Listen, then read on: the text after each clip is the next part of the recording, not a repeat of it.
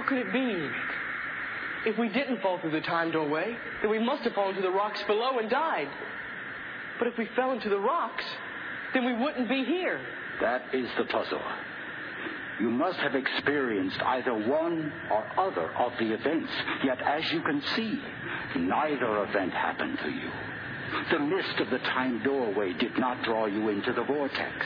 The raft fell only partway down the falls.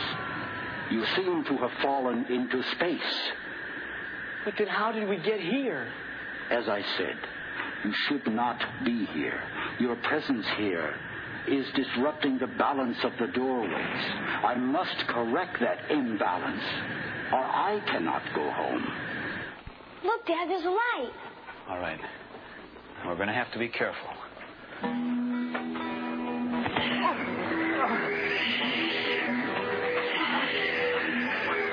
Get behind us. Quick, Polly in there. Come on. Dad, I can't get through. I think there's another door. Enoch, it's Dad and Holly. Let down the barrier.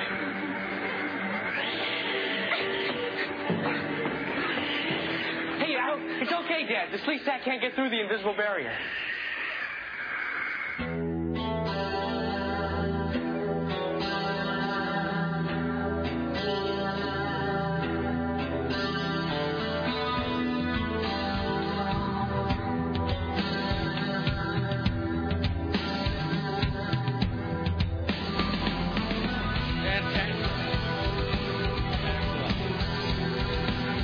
How they did it is the production values on Land of the Lost are actually so low they never bothered to ADR Enoch's voice.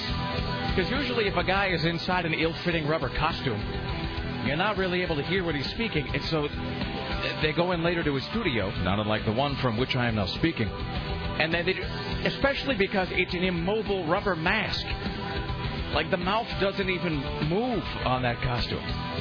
So if you watch Land of the Lost, there's Enoch, the Altrusian. I'm sorry, I should say it like Enoch. Enoch, the Altrusian.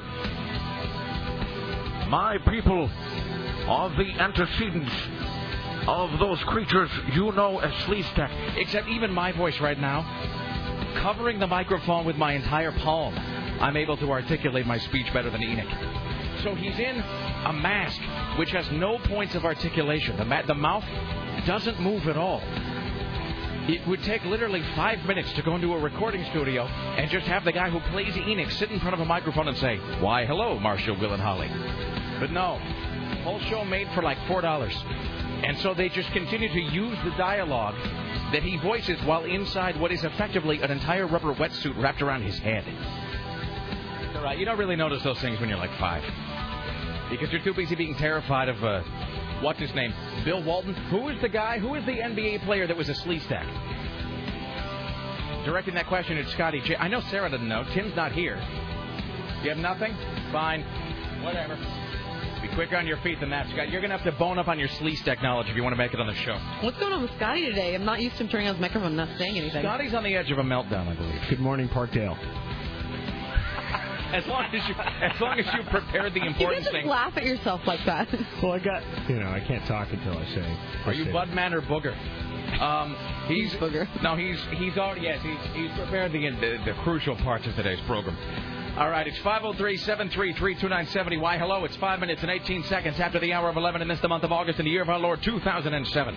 Thank you for coming along and making it part of your listening day. We are live from the plushly appointed yet not overly ostentatious studios of AM 970 Solid State Radio. Thank you so much for coming along. My name is Rick Everson. It is the Rick Everson Radio Program. It's Thursday, and welcome to Day 12. We're here in beautiful downtown Portland, Oregon. It's 503-733-2970.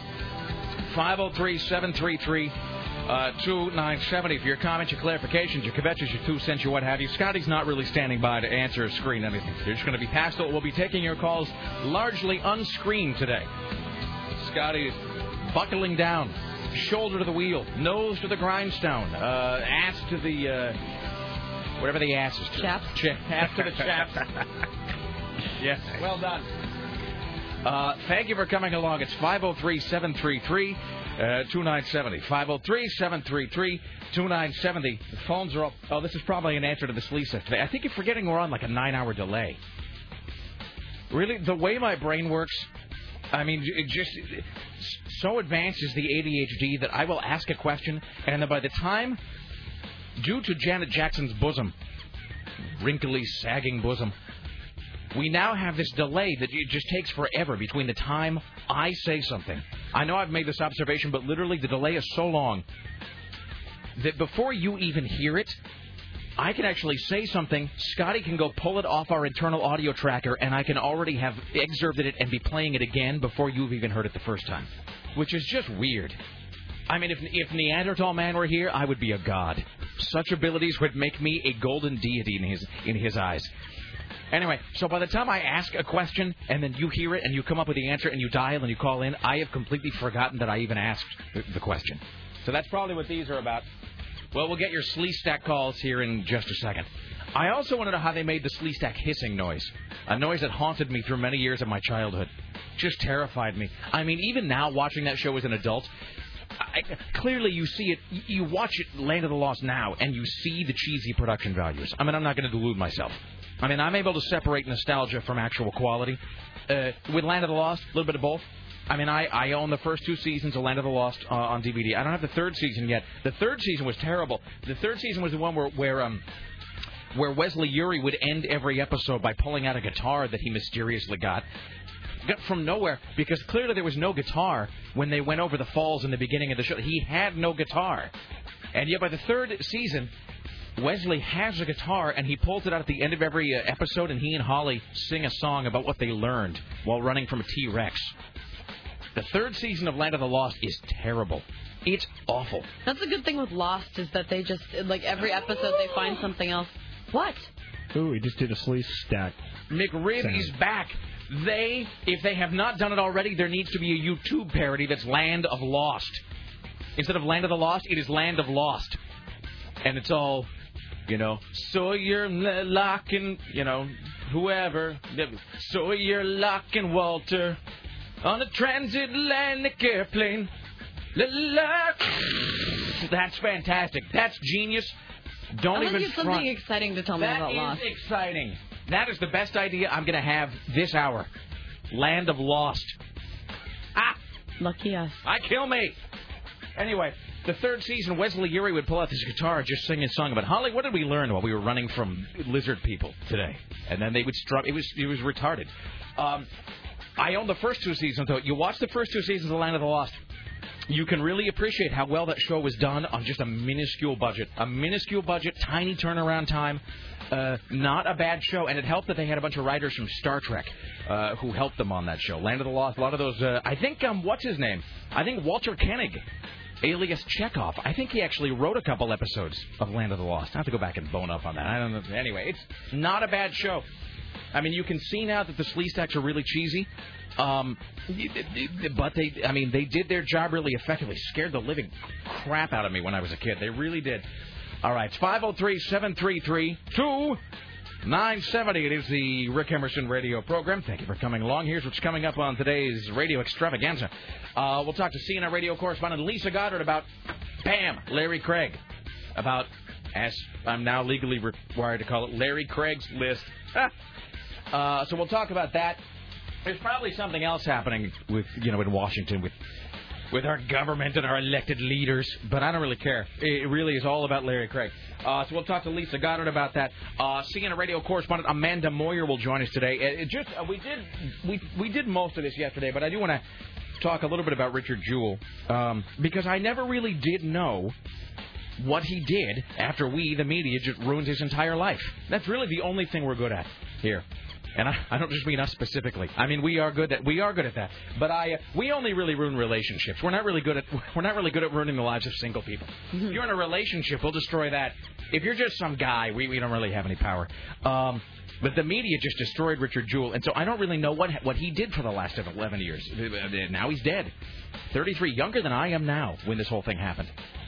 Natural causes at 44. Uh-huh. So we'll talk about that. Steve Kastenbaum will join us. We did actually talk to Steve Kastenbaum a little bit about Hilly Crystal, but we didn't have a whole lot of time to dwell on it. So we'll talk about Hilly Crystal, founder of CBGB, who died yesterday, and CNN radio correspondent James Roop will join us as I believe the Chinese are trying to kill us with spinach today. I think it's... Is it spinach? Yes. Tainted spinach. Avoid the taint at all costs. Let's see. So we got that. We got Lisa Goddard, Amanda Moyer, Steve Kastenbaum, James Roop. A great top five that Scotty J endeavored to put together, which we didn't really get to. We'll do the top five musical acts who choked to death on their own vomit. We'll do that today. We'll be giving away a copy of Queensryche's Sign of the Times, the 2-CD collector's edition. We'll also announce the AM 970 Glorious Bastard of the Week. Don't forget, by the way, if you have not signed up to be a Glorious Bastard, you got to do it, because tomorrow, and here's reason number 6052 why you got to love this radio station. This, I swear to God, this is what the memo says. Tomorrow, we will be giving away 7 copies of the Queensryche Sign of the Times Best of CD to, and I'm quoting now, 7 random bastards. That's exactly what the internal memo said. And I got to love that. So tomorrow, 7 random bastards will be getting a copy of Queensryche's Sign of the Times Best of CD. You got to be a glorious bastard to be eligible for that. So it's free. As John Belushi says in Animal House, it don't cost nothing.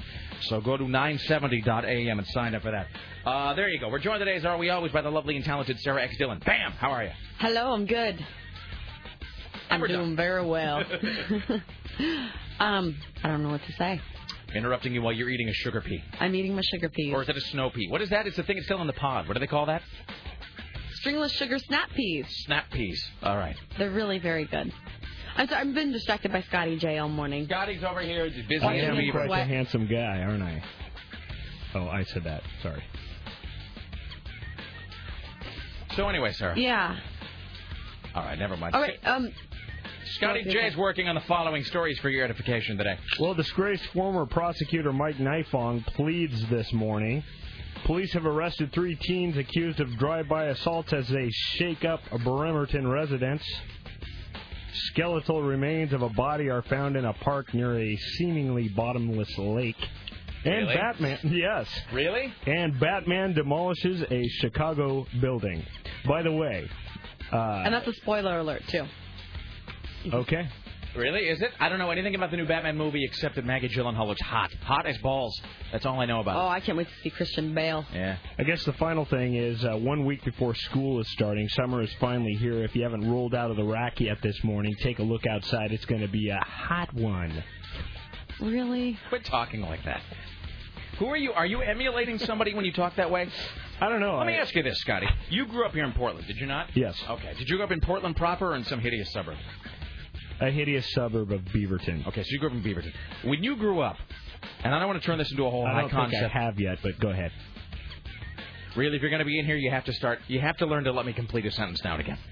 I don't want to turn this into a whole high concept thing, but when you were growing up, who did you listen to the radio a lot as a youngster, a young Jay? Yes. And who were the guys you listened to on the radio that you really dug? Craig Walker. All right. I really like Craig Walker. We used to listen to him on AM. That's all we had in our cars. I'm wondering if this rather distinct style you have comes from emulating somebody in particular. I don't know. I also like Marty Party. Really? I love that guy. I love Marty, too, but I mean, just the fact... We used to work with Marty Party. It really is just perfect. Guys. I've been in Marty Party's home. Wow. I have indeed. I have been... I've shaken Marty Party's hand. Have you? Really? Well, we worked with him every afternoon. But did you really ever actually shake his hand? No, but you and I would go in and bother him on his shift. Like a figurative shaking of the hand. Yeah, he'd play a good song and we'd wander in and he'd be listening to it at a deafening volume. Let me just say that, like all those guys, are all, and here's the great thing about working next to KGUN or Kissin' is they work in soundproof rooms. I mean, thick-ass glass, thick walls. I mean, built, and I don't mean it's just like a thick wall. I mean, it's like built by a radio engineer to be soundproof. And yet they're also deaf, and they want to feel the music, and you walk by, and, man, you can just hear the Hollies or whatever just blaring out of there, and it's loud to you walking by in the hallway, and that's with the soundproof door shut. Just insane. So, no, Marty's a great guy. You want to really be jealous? You go to Marty Party's home, you look at his record collection. It's just wall-to-wall. You look at his wife's collection of ticket stubs, backstage photos. I mean, it's unreal. That's something I do, too. I keep all my ticket stubs from all the years, and eventually someday I'm going to make a collage of some sort. Please just spell collage. C-O-L-L-E-G-E. No, and you're done. Thanks. But I used to keep all of my concert tickets, and then I just... Did you spell college? Yeah. That's the irony. because he tried to, because he misspelled it, but inadvertently spelled the name of an institution of higher learning. Oh, Scotty. Well spotted, Sarah. Best show ever. Hi, you're on the Rick Emerson Show. Hello. Hey, Rick. How's it going? Hey, what's up? Hey, the NBA player you're thinking of is Bill Laimbeer. That's right, from the Detroit Pistons. Played a Sleestak. And I thought I was the trivia king doing that and nobody else. I couldn't believe that. I bow to you. Excellent. Thank you. So, well, I didn't know who he played for, but I did. Okay, I did know that he was an NBA player and he played a Sleestak. And I think at some point, oh, and apparently he coaches for the WNBA. Somebody just said that. Apparently there were only 3 Sleestak costumes, I believe. And that's why you never see more than 3 in a shot. So, all right. Excellent. Thank you, my friend. All right, there you go. It's 503-733-2970. I don't know if we have time to... Well, we got Amanda Moyer coming up in just a skosh, as they say, before the break. I keep forgetting that, so we might as well just stick with this. I do want to say real quickly, and I say this with some small degree of pride, because yesterday we had this whole Budman and Booger thing, this hideous air check that was sent to us by some former CBS radio employees.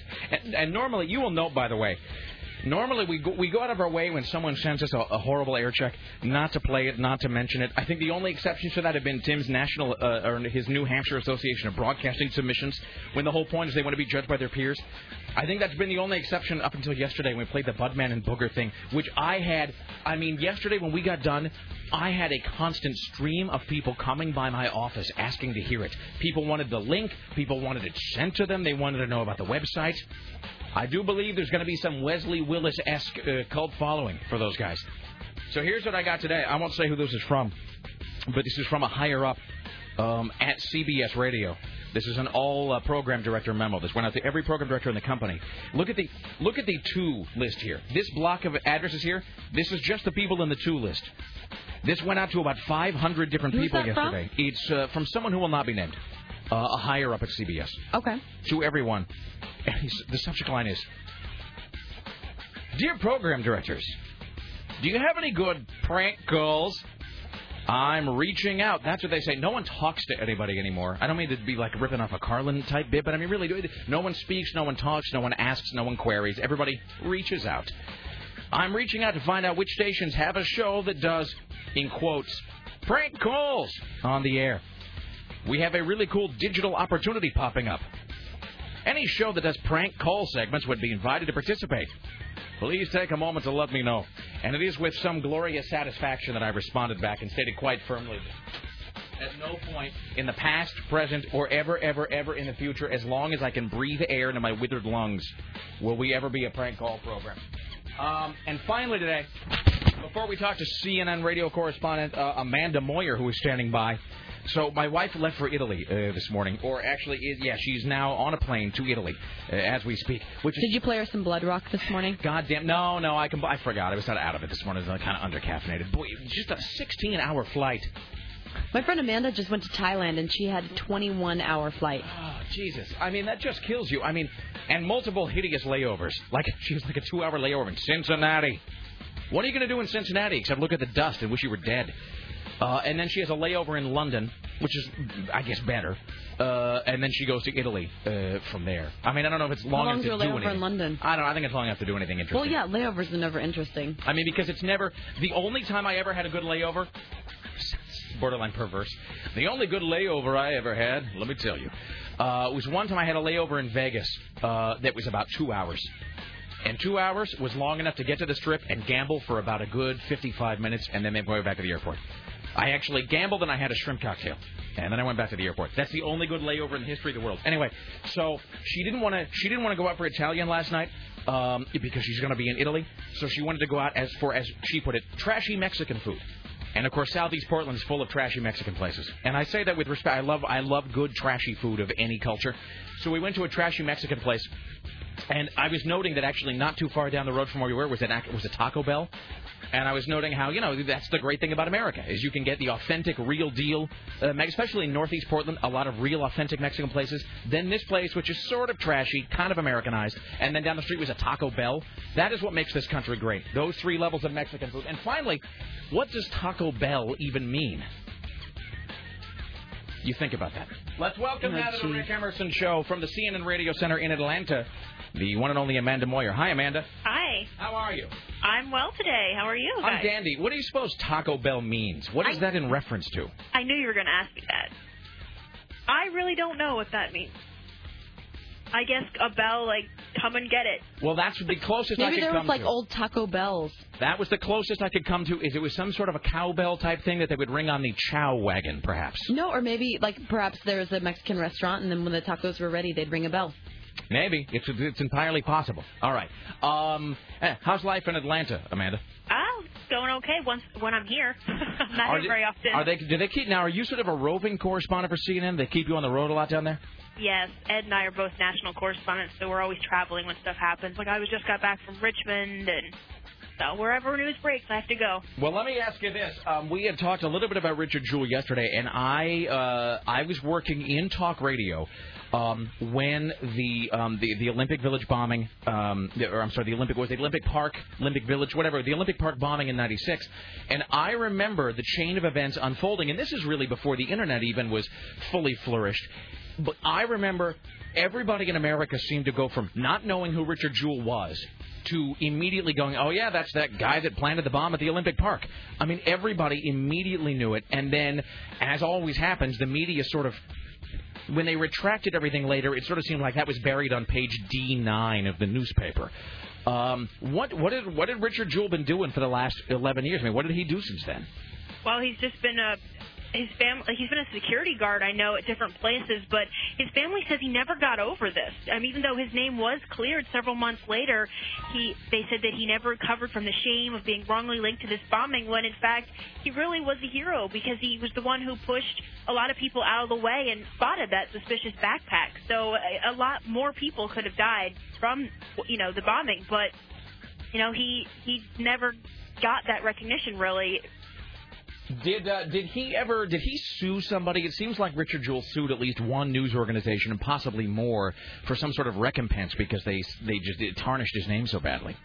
I'm not exactly sure of that, but I do remember some reports of that and I just know that he's had this, like, no one's ever really thought about him since then. But like you said, everyone knew who he was, his history. He had a lot of health problems, and everyone knew about that. And then all of a sudden, he just kind of dropped off until now, until he's actually passed away, which I should mention, the autopsy report just came out and concluded he died of heart disease. So. Okay, so when they say natural causes at age 44, I always wonder if that's like when they, in a divorce, when they say irreconcilable differences, and it's just covering something they don't really want to talk about?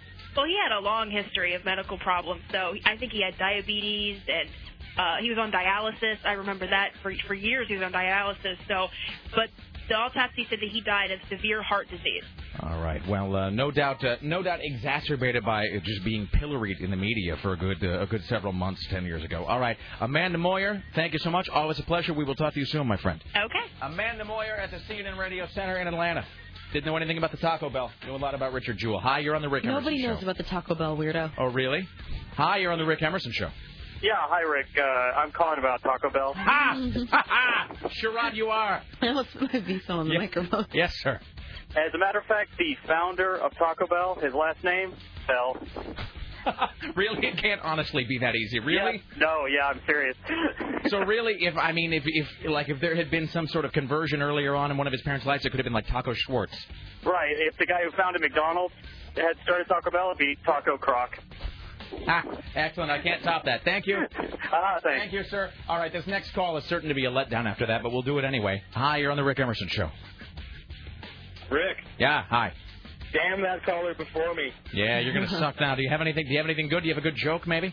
All I can say is I am a glorious bastard, and that's all I can say. All right. God bless you, sir. That's enough. Thank you, my friend. Best show ever, brother. Thank you. All right, there you go. Well, on that note, we'll go out.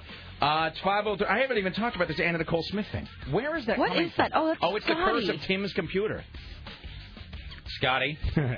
I guess it is me. I'm printing some really important news. He's real busy printing. I'm doing some printing over here as an American.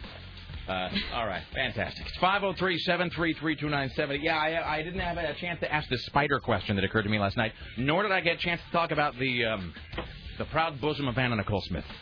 The proud bosom? The proud bosom. Isn't that what they say? Isn't that what Bob Seger said in that stupid song of his? I don't know. We're inside the whole thing. It's 503-733-2970. Around the corner, Lisa Goddard. Coming up later this hour, Steve Kastenbaum. I wish you wouldn't have talked about Taco Bell, because now all I can think about is the Crunchwrap Supreme.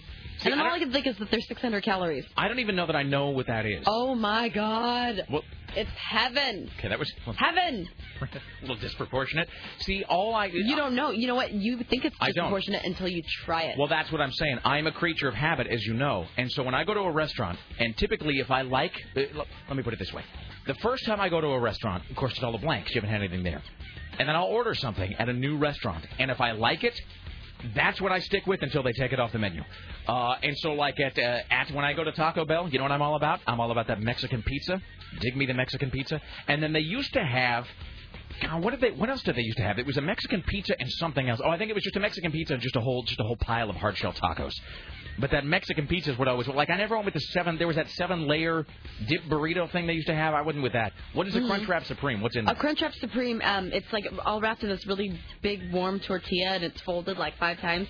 And then it has, like, crispy, like, taco shells inside of it, and it has beef and cheese and guacamole and... I like what we're saying. Sour cream.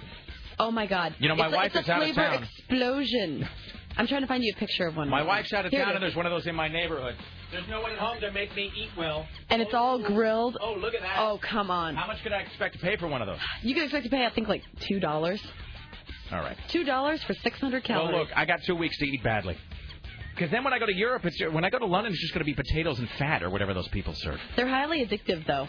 That's fun. Yeah, especially after you've been out for the night. You know what? The dog's not going to tell anybody. Dog's not going to tell. You're not going to tell. No one needs to know.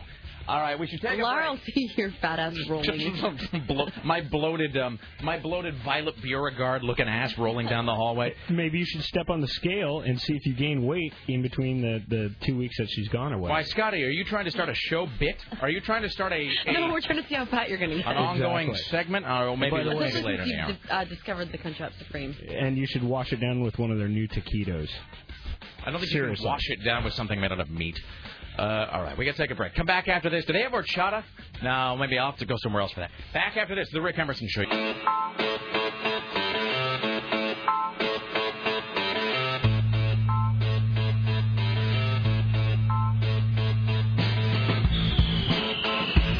understand. They are. Somebody's sneaking in here and messing with your volume knobs when you're not looking. There are other people in here besides me. Are they underpants gnomes? Is that who's doing this? I mean, you're not deaf yet. Hey, do you want to freak yourself out? You are deaf. I can hear your headphones are louder than the speakers in the studio. Yeah, that's true. I make no bones about that. I'm going to be deaf by the time. I mean, you want to freak yourself out? Do this. Go to the doctor one of these days. Have them test your hearing. No. Yeah, that'll be fun. No. I do not want to know. Yeah, that's the thing is you just don't want to know, right? No, absolutely not. Well, this is why, people have just called me a big pussy about this, but this is why every time I go to a show, anytime I go to where there's going to be loud music, I bring my earplugs along with me because I do so much damage to my hearing for like 4 hours every 20 hours a week. I just sit here with this volume just blaring right against my cilia. So, I mean, the last thing I need is to go to, like, Dante's and just have it, have them flattened down there, so. Actually, the loudest show that I've been to in a while was going to see The Killers. I blew out one of my ears the next day. I felt like I blew out an eardrum. It was ringing, and I thought that was it for me. I thought everything sounded like that. I thought I had tinnitus. I thought it was all over. I'm like, oh God. Yeah, that's and it was The Killers. Like that's the loudest show I've ever been to. That's which is where, right? I saw them at the Schnitzer or something. No, not the other one. It's some kind of other music hall that they have a lot of like Phantom of the Opera and all kinds of. The Keller. Yeah, The Keller. The Keller. All right. The loudest show I've ever been to, well, this is such a cliche because everybody says this, but the loudest show I ever saw was Motorhead. And I know that that's their thing. They're really notorious. And as Rob from the House of Rick once said, like, it was so loud it made me sick. I mean, like, so loud that I could feel my insides going, and I was just like, oh, please, let it stop. And even with earplugs, although they weren't the good kind. They were the cheap foam kind that you squish up and put in your ear. Those aren't that good for... I mean, those are better than nothing. But, I mean, even with those, it was like you could just feel your bones vibrating. Oh. I remember I went to see AC/DC one time. And, I mean, AC/DC was so loud. It was them and L.A. Guns, unbelievably loud. And at the end, of course, they always finish with, For Those About to Rock. And these huge cannons come up on stage. And, Brian Johnson, For Those About to Rock, fire! and these cannons fire, and it's like you could feel it. I remember when they were doing, not the sound check, but when, you know, like before the band goes on, the roadies come out and they test all the instruments. And the guy, the roadie, just sitting down there at the drum kit and going, bum, bum, bum, and hitting the bass drum, and I could feel my chest cavity vibrating.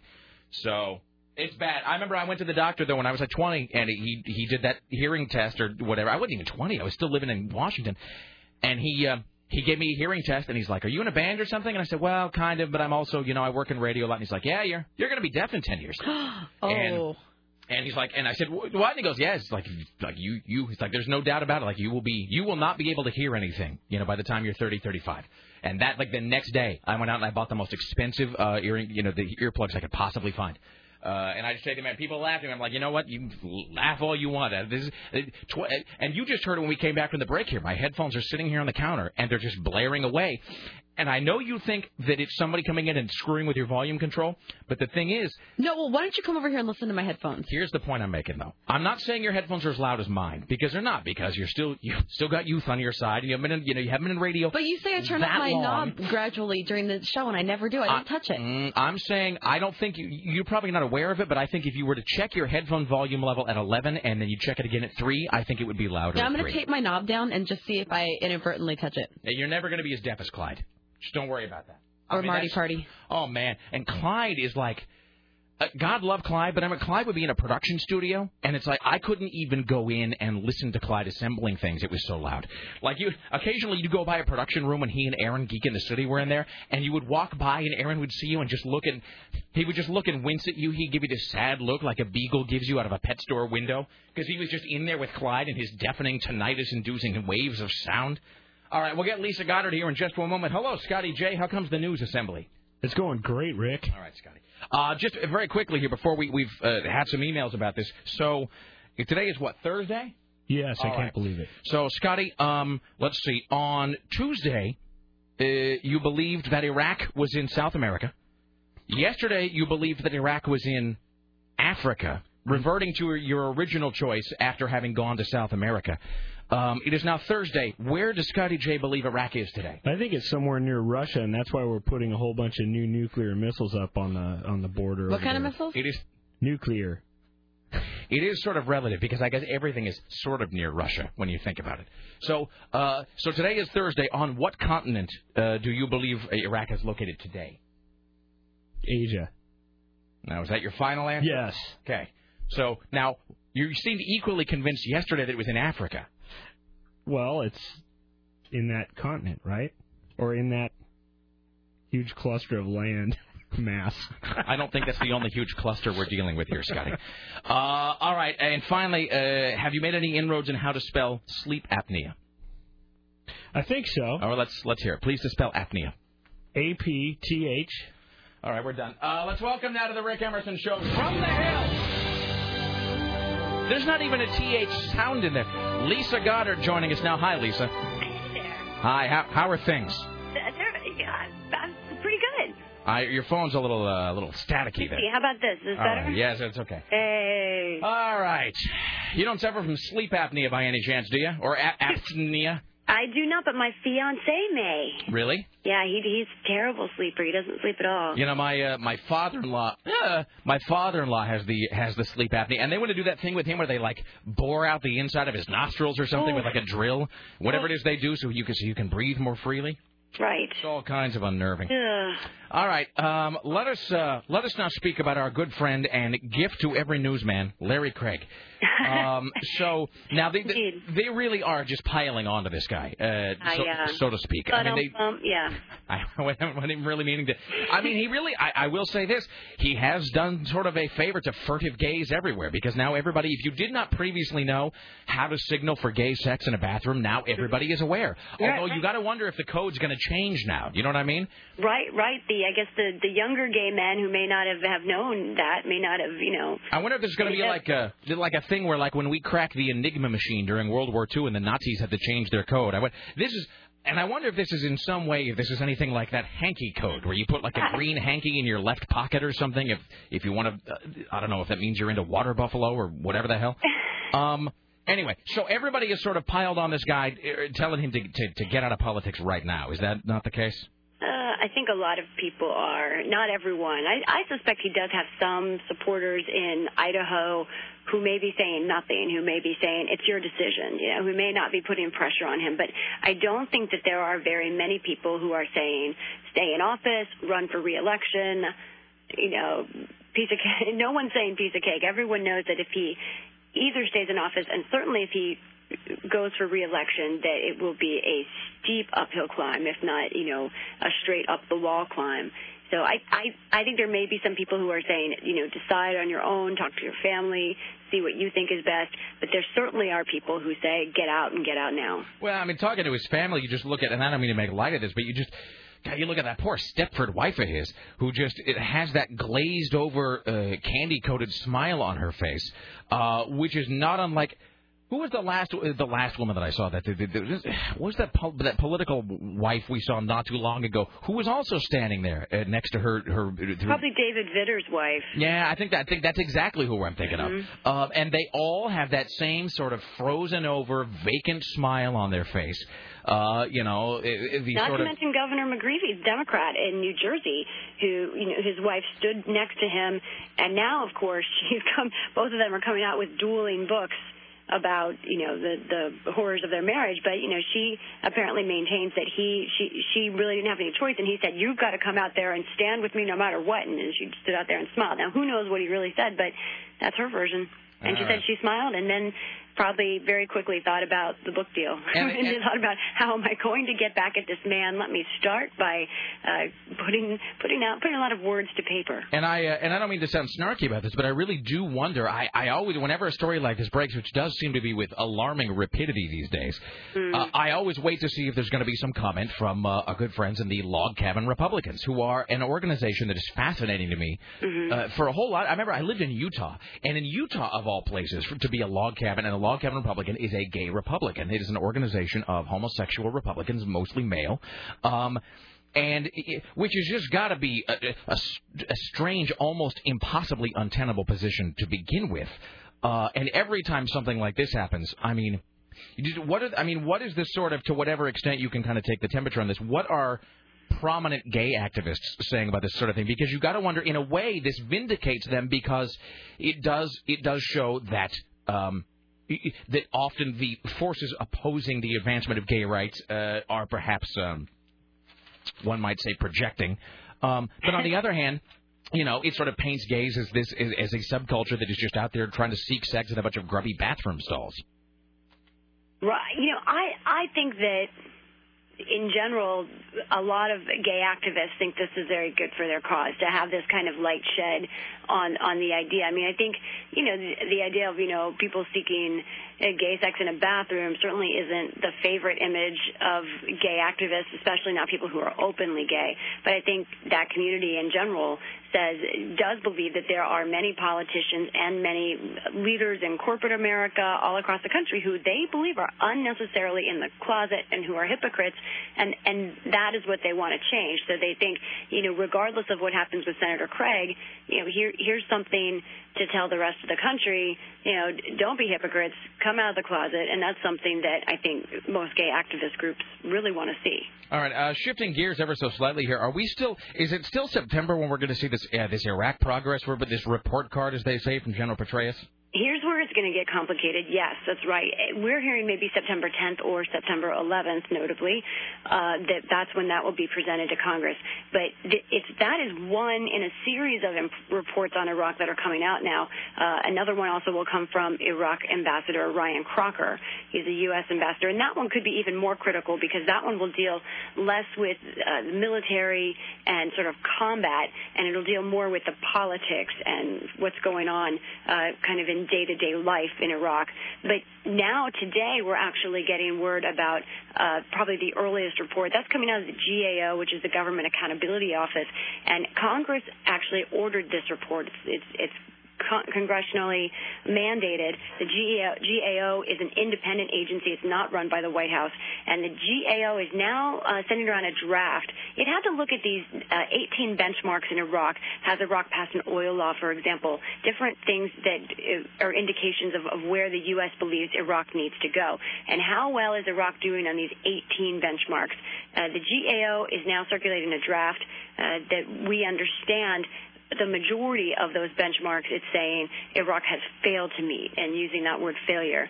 The Pentagon is reacting quickly. Now, this report isn't even out yet. It's still a draft, and the Pentagon says that some of those areas the GAO got wrong, and that there's some factual errors in this report, and that some of those things are not failures. On top of that, the White House is saying, basically trying to dismiss this report altogether, saying, well, if you say either success or failure, of course Iraq has not achieved many of these goals yet, but you have to look at how Iraq is progressing. And I think that's what people should watch for this debate, that there's going to be sort of a debate within a debate. How do you measure success? Some people would say it is time for Iraq to meet these benchmarks or not. And if we are constantly have this sliding scale of, oh, they're progressing, but will they ever actually complete these tasks? And some people are saying, let's draw the line right here and now. Either they've done it or not.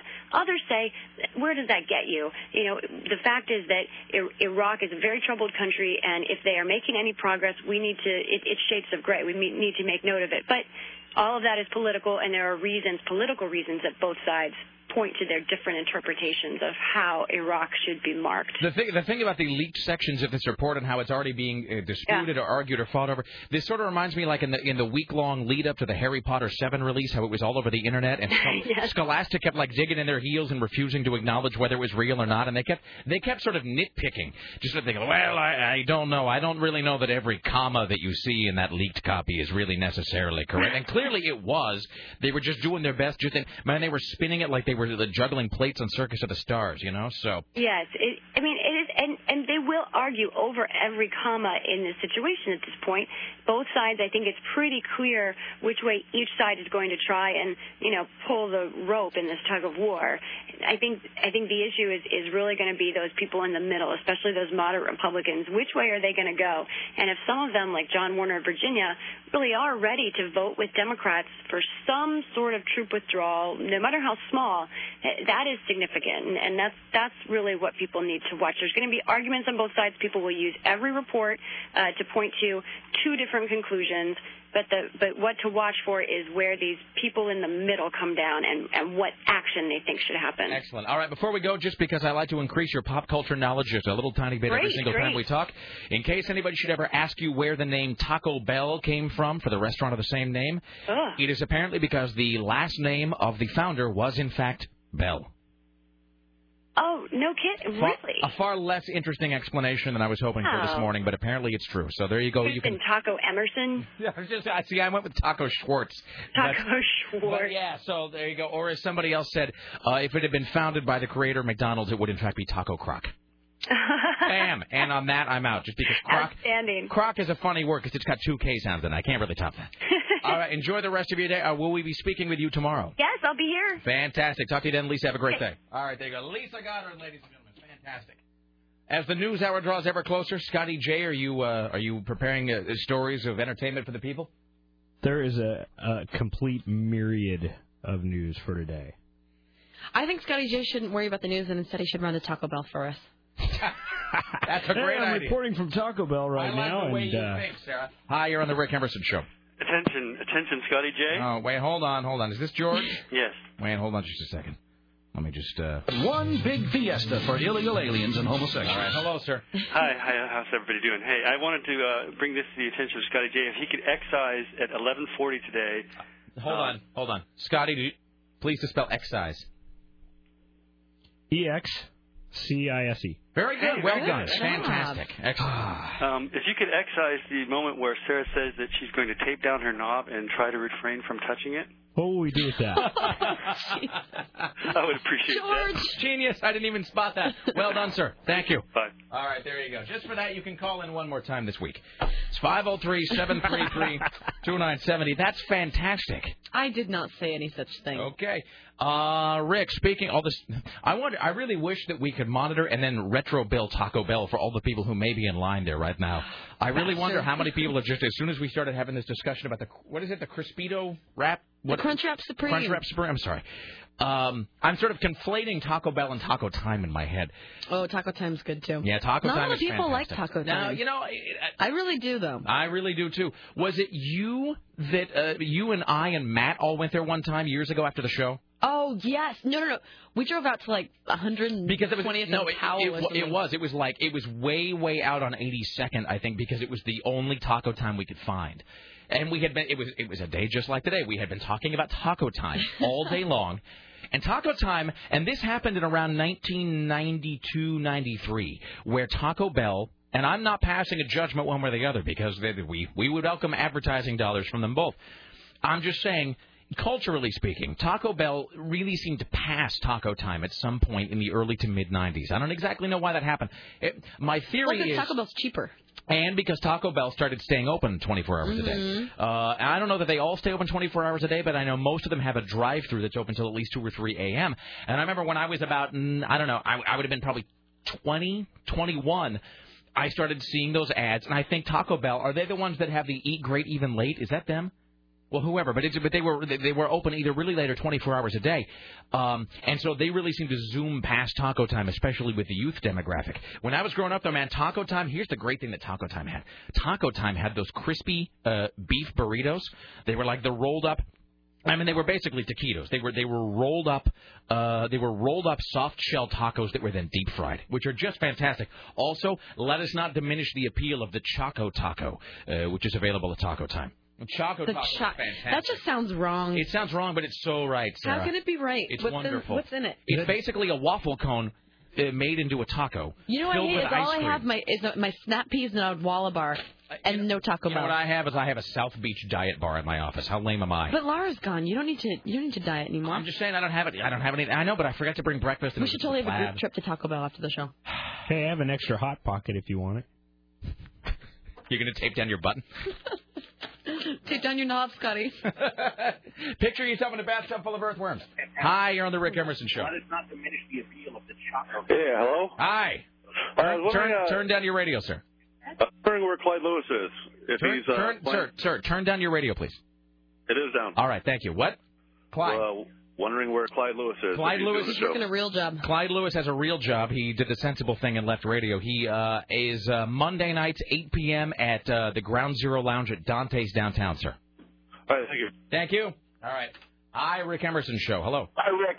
Thanks for taking my call. Thank you. Hey, yes. I just kind of wanted to suggest, Rick, as opposed to beating yourself up over the, guilty aspects of Taco Bell, think of it as health food from the standpoint that, think of something positive like, hey, Trap Supreme does not have any nicotine in it. That is true. And it's not from China. Exactly. Now, right. Sarah, yes. You remember, I don't know, when I was going to school in Pullman, there was a Taco Bell right on the corner of Main Street that angles off. Oh, yes. I spent a lot of time at Taco Time, though, there.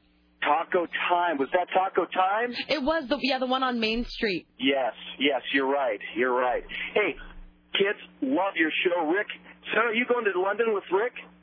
No. Yeah, we're gonna. I'm going to. No, I'm going we're to. We're gonna ride a tandem bicycle all over Europe. No. She will be staying. She'll be in New York. I'll be in London. Okay, we're gonna miss you guys while you're away. Love your show. Well, put Scotty J on the air. Is he gonna do the show? Scotty. Yeah, it's just going to be full-time Scotty J. It's not going to be full-time Scotty J. It's going to be, there will be some best-of segments, and then Tim and Scotty will do new news sections to stitch them together. Maybe you could do a call-in spelling bee. I actually might. I'm going to try to call in, actually, from London every now and again. Oh, that'd be great. All right, thank you. Call in when the Tower of London Big Ben is striking. All right. Are you going to call from over there? Bye now. Love the show. All right, thank you. Yeah, because... I could actually do that because it's 8 hours ahead, more or less. And so I think because it would be like 7 or 8 o'clock London time as the show is starting here. So there's no reason I couldn't do that. That'd be cool to get a full-on report of what, is going on over there, what you're looking at, what you're doing. Sarah might call in a time or two from New York. I'll call in from London. Yeah, sure. That'd be great. I mean, it's, so. I know when I happened to call last time I was in New York, I saw two celebrities. Yeah, I mean, we do.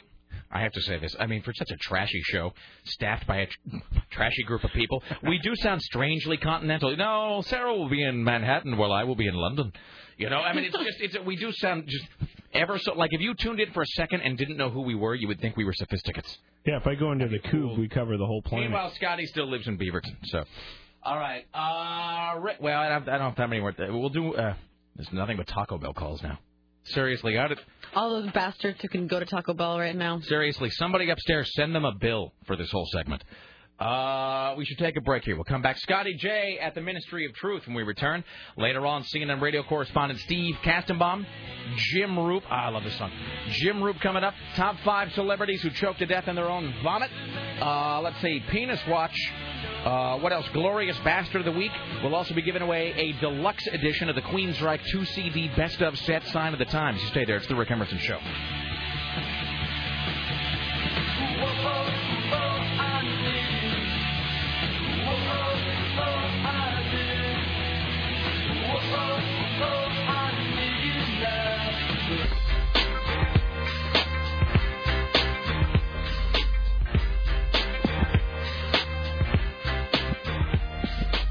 It's the Rick Emerson radio program. Thank you for coming by. 503-733-2970. 503-733-2970. By the way, we have the best mugshot of the day. And by best, I mean most unnerving. Do you remember that, do you remember that picture of the dog we had? That weird three-dimensional dog that looked up at the computer screen and then smiled at you? And blinked. Yeah, and blinked, and then would sort of tilt its head and kind of bare its teeth. And it had human teeth. Looking at your soul. Yeah, exactly. Now do you remember Gollum? Now do you remember Sloth from the Goonies? I wish for you not to merge all those together into your head. Okay, Sloth, Gollum, soul-destroying dog. Merge them all together. Now go to rickemerson.com, click on Most Unnerving Mugshot of the Day, and then realize that this woman's mugshot was taken because she was arrested for having sex with a teenage boy. I'll just watch Sarah's reaction while it comes up. How do you know I'm looking at it? All right. Ooh. Crazy eyes. She's got really crazy eyes. How can you get a tooth all the way up there? Yes. Don't let that anywhere near your winky. All right, let's do this. Let's go to the Ministry of Truth with It's time for the Rick Emerson Noon News Hour from AM 970 Solid State Radio. And now, from the Ministry of Truth, this is Scotty J. Riley. Well, good afternoon, ladies and gentlemen. Scotty J in for Tim Riley. Remember that E. coli outbreak in Washington a little while back? Well, they did the consumer alert based thing on it. That sickened 6 people. Would you like to start this again? No, the alert was ordered by the U.S. Food Safety Inspection Service for products under the brand name Northwest Finest. Well, it's been linked to an Oregon meat company, and the meat company actually is Oregon-based Interstate Meats. That's it for that. Moving right along. Speaking of Washington. I wonder when we're going to have to... Speaking of Washington, you're talking about meat. Right, but the E. coli outbreak was in Washington. Thank goodness we're sending our Oregon tainted meat up there instead of to our local citizens. I'm sure the people of Washington appreciate your support. We're exporting death to the north. Well done. In Bremerton, Washington, residents are shaking in fear as police have arrested 3 teens accused of drive-by assaults with milkshakes. Please tell me the shaking in fear line was in the original story. No. Did you come up with that yourself, really? I did. I'm learning from Tim Riley. I really am. I'm looking here at the... He did this himself, actually. Police have arrested 3 teens accused of drive-by assaults with milkshakes, and Scotty has written above it, Bremerton, Washington residents are shaking in fear. He actually wrote it? Right there. Shaking in fear. Did I spell shaking right? Yeah, more or less. All right. Shaking. Well done, actually. No, I've been listening to Tim now for over a year, and I've noticed that he throws in little funny ways to tie stories together and whatnot. No, it's well done, Scotty. It's very good. It's good. Anyways, a 21-year-old woman was hit in the head while she was walking and suffered a broken collarbone and a concussion. Another 32-year-old man... That's made up. You can't... What kind of milk is it? Milkshake made out of lead? Well, that's what I'm thinking. A milkshake won't break your collarbone. Well, this 32-year-old man was hit in the back with two Wendy's milkshake cups. I totally smell a new fast food chain's lawsuit against cups. Did you also write that part? I did. Yeah. Did it fit? I don't understand. Go back to the woman having her collarbone broken by a milkshake. Well, she was pretty shaken up, as you can tell. Stop. Seriously, I'm trying to get to the bottom of this. So, are you telling me that a woman was hit with a milkshake and it broke her collarbone? Okay, apparently she was walking in Bremerton, Washington, along the side of the road. Does it say what road? No, it does not say the road, but it does say that it was some 16-, 17-year-old boys driving, and apparently they must have just totally loaded up from the Wendy's drive-through window on seven... With milkshakes. Yeah. Which they then threw. We would like 10 Frosties milkshake, please. They then threw ice cream at her, and it broke her bones? Yeah, now, I do believe this for one reason. Is this from KGW? Absolutely. So they made Imagine my surprise. Here's the deal about these milkshakes. When you get a milkshake from Wendy's, really thick. It's hard. Yes. Yeah. So I don't know if we can blame the cup in this instance or if we have to blame the ice cream manufacturer or Wendy's for giving the ice cream out. I mean, it's just going to be a mess. Hi, you're on the Rick Emerson Show. Hello. Hello? Hi. Rick? Hi there. Yes, sir. Hey, I own a Taco Time. Oh, really? Do you, sir? I love Taco Time. Fantastic. Would you like to give the location? Yeah, I do. It's in the Lloyd Center food court. I know how much you love Lloyd Center. I do love Lloyd Center. Now, look, now just because I ridicule it doesn't mean I don't love it. We ridicule Scotty, but we love him, too. Scotty is the Lloyd Center of the radio world.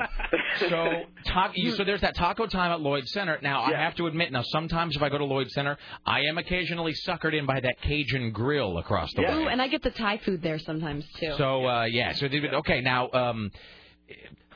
I don't even know what to ask, so we've got a Taco Time rep. Well, what you were saying is you didn't know where we're located, close into town in Lloyd Center Mall. So that is the closest one, because I think the time that Sarah and Matt and I went to Taco Time, which was years ago, I think that we actually had to drive all the way to 82nd and then out 1,000 miles towards Clackamas or whatever to find one. Let me ask you this: what is the most popular, really, and this is really this whole hour and a half about Taco Bell, Taco Time, everything. Right. I'm really just going to excerpt this and give this to my general sales manager and demand that they go flog some advertising money out of you people. What is the most popular item ordered at Taco Time? It's the crisp meat, the one you were talking about. See, that's what I'm saying. That right there, that's the gold standard. How much does that go for these days? It goes for $2.50. Oh, that's a lot, because I remember the day when it was 99 cents. But I do love the chicken one. Could you also get a popcorn and movie for a nickel? So $2.50, and that's what's the second most popular item? I'm guessing it's Mexi Tots. Well, yeah, the Mexi Fries. Yes. Mexi Fries, yes. But actually, we saw a lot of veggie burritos. Really? We actually do. We saw a lot of veggie burritos. Now, is Taco Time, are you guys, how do I put this? Are you guys attempting to sort of morph your image with the times to become, to appeal more to health-conscious people, or are you happy to just sort of be the place that people go when they want something that is just sort of satisfying and not rabbit food? We do our best, to try to get the MSGs out and all that stuff. But, I mean, we kind of are what we are. But it is. I hate to say guilty pleasure because I'm not saying there's anything wrong with it. But it's like, there's people, you want to eat tofu and lettuce, or sometimes, man, you want to go and you just want to have a fistful of deep fried meat. Exactly. Well, like I said, we give options that you can come get. We have a lot of people that get the veggie burrito. We have, taco salad. We have some stuff that are, a little more health conscious. Now, let me ask you this. At Taco Time, is it you guys that have the, what are they called, Crustos? Yes, we do. Crustos. Now, what is it?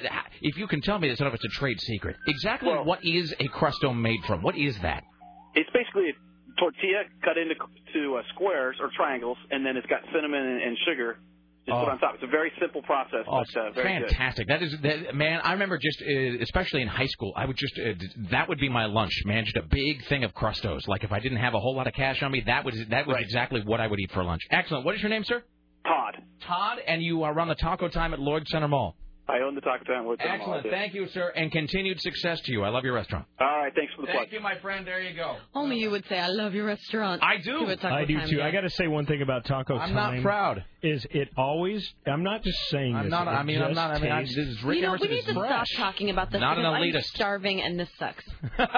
Really, their lettuce, their all the stuff just tastes like fresh out of the farm. To me, you've gone too far. At the lettuce farm, taken a step too far. No, I'm no elitist. I absolutely was. You know, I used to work at a Taco Time too. That's the other thing. So I have a little bit of. That's the other thing. I have a little. Even now, 20 years after the fact, I have just the tiniest bit of employee allegiance to that place. Yeah, every time I worked in a fast food place, I made it about a week before getting fired. Me too. Sarah, have you worked fast food? No. Really? Mm-mm. That's kind of impressive, actually. I worked at Red Robin. Well, that doesn't really count. No paper hat. I worked at a lot of restaurants. Yeah. I remember working at Arctic Circle, and I got put back on the line for like half a day, and she's like, get off my line, get out of here. Now, what is the line? Is that where you assemble the hamburgers? Right. And they had all these weird hamburgers and sandwiches and this, that, and whatnot, and I like put lettuce on this and cheese on that. This, that, and whatnot. Oh, forget it. Did you have to do it? No, Scotty and I are just having fast food talk here. The Arctic Circle, they don't have here. Well, Arctic Circle, they don't have here. They don't have any Arctic Circles in the Northwest. They've finally just gone away over the last, don't quote me, but like 5 years. Well, I think in the Midwest, Arctic Circle became Hardee's. Okay. I think Hardee's is what Arctic Circle used to be. I think that they were two restaurants owned by the same company, and I think gradually all the Arctic Circles in the world turned into Hardee's. Now, have you heard of Herfies before? They're like Arby's. That's an unfortunate name. Really? And where are they located? I get them all mixed up, but I don't even know if Herfies are around anymore. But they were exactly like an Arby's with, the roast beef and the cheese and the buns. Yes. When was the last time you had Herfies? This weekend. Gonna go get some after work? No, Arctic Circle. Here's the thing about Arctic Circle is that they don't sell coffee. Because it is an LDS company. It's a Mormon company. That's weird. I didn't know that. Yeah, it's true. And I worked there. Hardee's had that big-ass hamburger. It was just massive. It was huge. I forget what it was even called. No, I worked at Taco Time, and they did this thing where... I think this might have just been this Nazi woman who ran it. I don't think it was Taco Time as such. But I worked for the same lady. I'm serious. There was this woman who, she would put grated cheese into your hand, and you would have to tell her how much it weighed. Because they had this thing where, every taco had... I forget what it was, a quarter ounce of cheese. And they're like, okay, now you put half an ounce of, tomatoes, a quarter ounce of cheese, 3 ounces of meat, and then 2 ounces of tomatoes or whatever it was. And so you had to get to the point where you had to be able to weigh the cheese in your hand and know how much it was. And I remember spending about 3 hours one day, big pile of shredded cheese, a little scale like the kind you weigh cocaine and postage on, and then my hand and sitting there. So I could... it was like some weird... When you can snatch the pebble from my hand. It was like weird kung fu in hell. So it was snatching the cheese then. Totally. It where I was having to learn how to weigh and identify the weight of cheese in my hand. It was just ridiculous. Did you pass? No. F no. No, and they fired me, by the way. I should say that. They fired my ass. Let's see. What other fast food restaurants you work at? I worked at Sea Galley. Remember that? Sea Galley. We've got crab legs. Sea Galley. Another situation. Sea Galley. People outside the Northwest don't know from Sea Galley. Oh, I loved that. Laura grew up in Utah, and she had never... We went to my hometown of Kennewick one time, and I'm like, hey, look, there's the Sea Galley. She's like, what's that? And I'm like, Sea Galley? Come on! I know, they had the best rice pilaf in the planet. Do you remember? They did have really good rice pilaf. Oh, I hate rice pilaf. Really? Why are we talking about food? It's a lunch hour. Look, Sarah, we're hungry. What's the rule that we have to just talk about pus and boils in the lunch hour? We send Scotty J out to Taco Bell. I could go to several restaurants. Usually something to do. Usually the lunch hour is nothing but stories about mold and gangrene and gaseous feces. I mean, why can't we talk about rice pilaf now and again? You don't like rice pilaf? No, it's disgusting. I love it. Really? Ugh. I don't like a lot of rice dishes. When I was a child, for my birthday, I wanted to do this, and I never quite did it, but go to, several fast food restaurants in a day. So I want to get fries, supposedly, from McDonald's. I want to go to... Can I get a whole fast food? Yeah, I want to go to... Why don't you do that today and start with Taco Bell? Like a Morgan Spurlock kind of a thing? Because I'm thinking Taco Time now. That guy talked me into it. Do people actually listen to us? I don't know. I don't think anyone... I don't understand why. I worked at Sizzler, too. Sizzler. Sizzler, which, of course, is always located right next to a Sea Galley. And the funny part is they ran out of vests, and I was with, like, the salad boy and the busser and the dishwasher. Salad boy! So they gave me this girl's vest. So you had to keep the salad fresh? Yes. You had to occasionally go out and toss the salad? Daily. Anyways, I would wash dishes, right? And they would, at such a young age, I was 17, they would hand me beer in like a pint, and we'd hide it in the dishwasher. That is pretty great. And the manager would come by, how's it going, guys? It's fine. Yeah. It's hard to believe that you became an alcoholic. I can't imagine where that might have started. 17-year-olds hiding beer in a dishwasher at 17. That was another place where they tried me out. Hey, why don't you become a cook? All right, I'm in. I'll do it. And I lasted about a day or so, and I just couldn't. So every time anyone's tried to move you up in a company, you last a day, and then pretty much. So this is really the most successful you've ever been at anything. Is this? That's sad. Yes. Typically, that's the kind of behavior you associate with a 45-year-old lush in the suburbs, by the way, where he's hiding beer in a Stetson bottle or something. Let's see. I got about, what, 4 more years? Well, there was a Sizzler right across the street from Sea Galley in Kennewick, and all those restaurants are kind of the same, aren't they? There's sort of. Sea Galley, Red Robin, Sizzler. Red Robin was awesome. Olive Garden. I got all the fries I could eat. Yeah, they're all... Olive Garden is kind of stepping up a pinch, I'd say. Applebee's, Olive Garden, they're... Olive Garden's classing it up too much? It's a little too classy for me. Okay. There's an Olive Garden / Red Lobster. Really? In Bremerton. When the family goes out for, like fancy dinner night. It's a restaurant everyone can agree on. And, well, we'll stand in the parking lot and decide whether or not we want to go to Olive Garden or Red Lobster. It is interesting that that's sort of... I wonder if those were all the same company. Red Robin, Olive Garden, Sea Galley, Sizzler, that type. Because doesn't it seem like they're all the same type of restaurant for reasons you can't quite explain?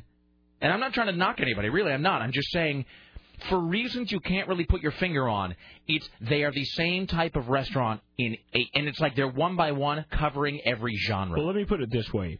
There's a certain, I'll just say it, Pepsi, for instance. They used to own No, I think Pepsi, KFC I think and you're Taco right. Bell. No. And... I think you're right. I think Pepsi does own a lot of those restaurants, which is why I think Pepsi owns Red Robin, actually, which is why maybe they've got a similar... They don't serve Coke in there, right? So as far as Coca-Cola or Pepsi, they serve what they own. So yeah, no, that is interesting. I hadn't thought about that. Just to wrap this up real quickly, I worked at Taco Time. I worked at what other fast food? You didn't work at McDonald's? See, I'm envious. No, they wouldn't hire me. And for a long time, on the back of my bedroom door, I kept a rejection letter from McDonald's. I kept it hung in the back of my bedroom door because I found it. Not even really depressing, just sort of like grimly funny. You know what I mean? That I was such an F-up as a teenager. And it's not like I was some juvenile delinquent, but I mean, I've talked about how as a teenager I didn't really fit in, and I was just a real misfit. I mean, even as teenagers go, I was really a misfit, and I just didn't fit in a lot of places. And my friends were all out getting jobs, and I proved incapable of even getting like the most entry level of jobs. I went to apply at McDonald's. My friend and I applied on the same day. They hired him, and they sent me packing. They sent me a thing in the mail, like, we regret that you do not meet our current needs at this time. And I hung it on the back of my door. Because even then I was sort of like, well, what are you going to do? And I recognized that it was sort of perversely hilarious that I was not good enough to get a job at McDonald's. I mean... That is the 100% Arctic Circle story for me. That 100%. I mean, I felt like a loser. And I was doing the garbage and she fired me. I mean, I couldn't believe it. Genius. Final story, I worked at an Orange Julius, too. Oh. That's the other fast food restaurant. Did you drink a lot of the product? Yeah, but I still, to this day, I love Orange Julius. Yeah, I have people I went to high school with that work at the Orange Julius at the mall in Bremerton. So depressing. I used to hear blenders in my sleep, too. Orange Julius is so good. Yeah, but Orange Julius, what's your favorite Orange Julius flavor? High. Orange.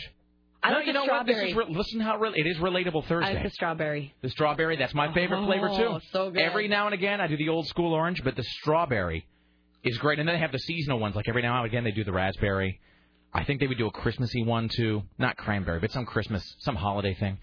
Do they mix banana and strawberry by chance? They do banana. Yeah, they do banana. And the thing is... Is Orange Julius still around? Well, they used to be in the malls. I don't know. Somebody will tell us. We have all these calls to get to, but somebody will tell us. The thing about Orange Julius is it's easy to knock Orange Julius, but you know what? That stuff is, at least when I worked there, addicting. But, you know, when I worked there, at least, all that stuff at Orange Julius was fresh. I don't know that it still is. But when I worked at Orange Julius, that stuff was all... I mean, it was like a huge thing of strawberries in the back, and then it was basically just a huge pile of strawberries that were chopped up, ice, and then a secret little, there was like a little teaspoon of like a secret powder that was basically like a sugar and a thickener. But it was a big pile of strawberries. It was all made fresh, so I don't know if it still is. And they served a pizza dog, which was fantastic. It was, I'd always get the cheeseburgers at Orange Julius. The cheeseburgers are good. Oh, they're really good. And it was trashy but great. There was a dog. It was a hot dog covered in pepperoni, cheese, and tomato sauce, and then microwaved, you know, or whatever. And it was really trashy, but it was so good. Let's do. Hi, Rick Emerson Show. Hello. Hey, Rick, how's it going? What's up? I'll try to make it quick, but I got two Taco Bell stories and a couple little anecdotes for Scotty. All right. First of all, I used to work at Taco Bell as a janitor. I'm sorry, you what? I worked graveyard at Taco Bell. Uh-huh. That was when they were switching over to 24 hours a day. Right. Instead of hiring more people to make the food at night, me and the other janitor would be scrubbing toilets and dishes and floors and making your wonderful food. Oh, no, great. Gross. Thanks, great, thank you. Thanks. There's more. Okay. All right, and then this you're not going to like. About. Oh, because I love the other one, because the other one was mouth-watering. Yeah. I'm not hungry. Mostly vegetarian, but I love the Mexican pizza, I have to admit it. Yeah. And I got one, and there was some kind of brown flap of something in my thing that wouldn't cut with my spork. Brown flap? I a brown flap of something that wouldn't cut with my spork. I took it to the counter, and they said, sometimes we get some cow skin in our beef. Oh. And I said, cow skin, and they shushed me. We'll pay you off. Cow skin, shh, go away. X-nay. Here's $100,000. Yes, seriously, here's 10 more free pizzas. Disgusting. They asked me if I wanted another one. I said no. Huh. Thank you, sir. Okay, real quick. Scotty. Yes, sir. I worked at Arctic Circle. For 6 days, they told me I was doing great. On my seventh day, at the end of the week, they fired me for no reason, so don't worry. And then Sizzler, I worked for a week. I was a dishwasher. I said, screw this, and I left during my lunch. They begged me to come back next week. I went for one day and left on my lunch again. Now, what Sizzler are we talking about real fast? This is all in Eugene. Okay. You started this, Rick. I know, it's my fault. Thank you, my friend. Thank you. All right, there you go. Did you ever watch that show? A flap of meat I couldn't cut with my fork. I thought he was going to say bat wings. Did you ever watch that show, Bizarre Foods? Yes, I've watched that a couple times. What is the guy's name? He's the food critic from the New York Times, I think. It's a pretty great show. He is, I hate to put it this way, he's a jolly fat man. Yes. He's a jolly bald fat man. Jolly like only a fat man can be. And they send him to all these different parts of the globe. He's a hilarious guy. He really is. And he just eats. All he says all the time is, yeah. And it's what they'll do is they'll give him like a local... Like a local who lives there, they'll give him a guide, some guy who speaks English and then whatever the local language is, and the guy will take him. And it's not like novelty food, you know, but it's like it's bizarre things that are part of the local cuisine. I forget his name. Andrew Zimmer. Something like that. So yeah. he'll go to a country and they'll find him a guide, and the guide will take him to eat things that the locals actually eat, not the stuff that they get, you know, if you're an American and you go to a restaurant and they cater to Americans. And he went to some country, and I forget what it was, but it was literally, it was something called cow heel soup. And it was just a street vendor makes it, and it's just a huge tureen full of cow heels. I think that was in Mexico. Maybe. But it was just a huge thing full of cow heels. And then there was something called cow skin soup. And it was just a big bowl of soup filled with cow skin. Okay. Well, that's kind of what I think about that show, because everything the lunch he eats, hour. He'll go over to Taiwan and eat just crazy bugs like he'll Taiwan on. Apparently, the Orange Julius is still around, by the way. Hi, you're on the Rick Emerson Show. Hey, man. Yeah, I saw that guy eat some effed up stuff in Japan once. It's a great show, but, boy, that he eats some bizarre things, yeah. Oh, yeah. But, hey, I was calling to say, you know, I think you could actually break a collarbone with a milkshake. Now, how is that possible? I mean, unless you're like some old person with honeycombed bones. Well, but I'm just thinking, like, if they're driving along at, like, you know, 25, 30, maybe 35 miles an hour, and the guy hucks it at her, you know, like, that milkshake's going to be going, like, you know, 30 to 40 miles an hour. I mean, you know, if they threw it at a skinny little, you know, twiggy chick, then, yeah, I mean... Could have broken a collarbone. It's like threw it at Principal Skinner's mom. His bones are half dust. And maybe that's just mean. Maybe we should do some sort of an experiment. Scotty, go stand in the parking lot, and somebody will drive by and throw something at you. All right. Thank you, sir. All right, man. Take care. Thank you, my friend. Let's do a couple. Maybe we should send Scotty J out to get a milkshake, and then we can throw it at him, and then he can swing by Taco Bell and get us. I'm sensing sort of a theme in your conversations about Scotty today. Is somebody hungry? No. Hi, you're on the Rick Emerson Show. Hello. Hi, Rick. Hi. Hey, Arctic Circle, southeast, right on McLaughlin Boulevard, just about a mile and a half south of CD Game Exchange. Is that true? So there is an Arctic Circle out there? Yep, it used to be an old Dairy Queen, and they just bought it and changed it over about 3-4 months ago. And yeah, it's just south of that, you know, Rent Your Wheels place. All right, excellent, cool. Thank you, my friend. Bye. All right, appreciate that. One more, and then we probably should take a break. Hi, you're on the Rick Emerson Show. Hello. Yeah, I was also calling to comment about the Arctic Circle, not the customary Arctic Circle that you used to see, you know, back in the day, back in the early 80s. Uh-huh. And also about that Arctic Circle, they used to have the, like the Happy Meal, if you will, with the... but it wasn't like a Happy Meal. It was like a fun, a jolly meal or something. Yeah, it was a fun pack, and they had the Halloween meal that had, like, Frankenstein and Dracula and the Wolfman, and you were supposed to go trick-or-treating with the box. Yeah, no, the Happy Meal, boy, you want to talk about just one of the most... Just a breakthrough in marketing, just one of the in marketing terms and in advertising terms and business in a business sense. That Happy Meal is one of the most brilliant inventions in the history of the world. Well, I mean, if they called them sad meals, no one would buy them. An unhappy meal. It's just filled with spiders and blood. And then Hershey's. There was a Hershey's in Vancouver back in the late 70s, and they actually had the 70s, like, of course. Bar. Yeah. They had, like, a bar where kids could sit up to the bar back when Burgerville still had trains in all of their restaurants. Yeah. Did Burgerville have... When was that? Well, in the late 70s, early 80s, every Burgerville had, like, a train where it was, like, the front of an old locomotive. Yeah. Like a big molded plastic thing. Oh, I see. Okay. All right. And it was in the restaurant. And then where the conductor would sit was, like, a little, like, a half table, and it was, like, half of a booth, and you could sit there and eat in the front of the train, and then the car behind it was like a full-on booth in the center of the restaurant. That's very cool. It had like no signs. Sort of like some of those spaghetti places that have like a train theme going on inside. Exactly. Yeah. So then they also had a beverage called the Frosty Lime, which was basically a lime-flavored, kind of like a really really icy Slurpee thing, and. But then that's gone, and so's the train. But Hershey's had the same thing with the bar, and had actual saddles that you could sit on. All right. Excellent. And eat your food. So there you have it. Thank you, my friend. Yes. All right. There you go. I appreciate it. The Hershey's sign was a big buffalo head. I'm pretty positive of that. We have to end this conversation. Jesus, it's 12:30. An hour and a half of this stupid program. Gone from this place. All right, we'll take a break. Come back after this. Scotty J, improbably filling in for Tim Riley today. Later on, we have CNN Radio correspondent Steve Kastenbaum, Jim Roop, top 5 musical acts that choke to death on their own vomit. And we'll be giving away a couple copies of Queensryche's CD, Sign of the Times, 2-disc best of set. You stay there. It's the Rick Emerson Show.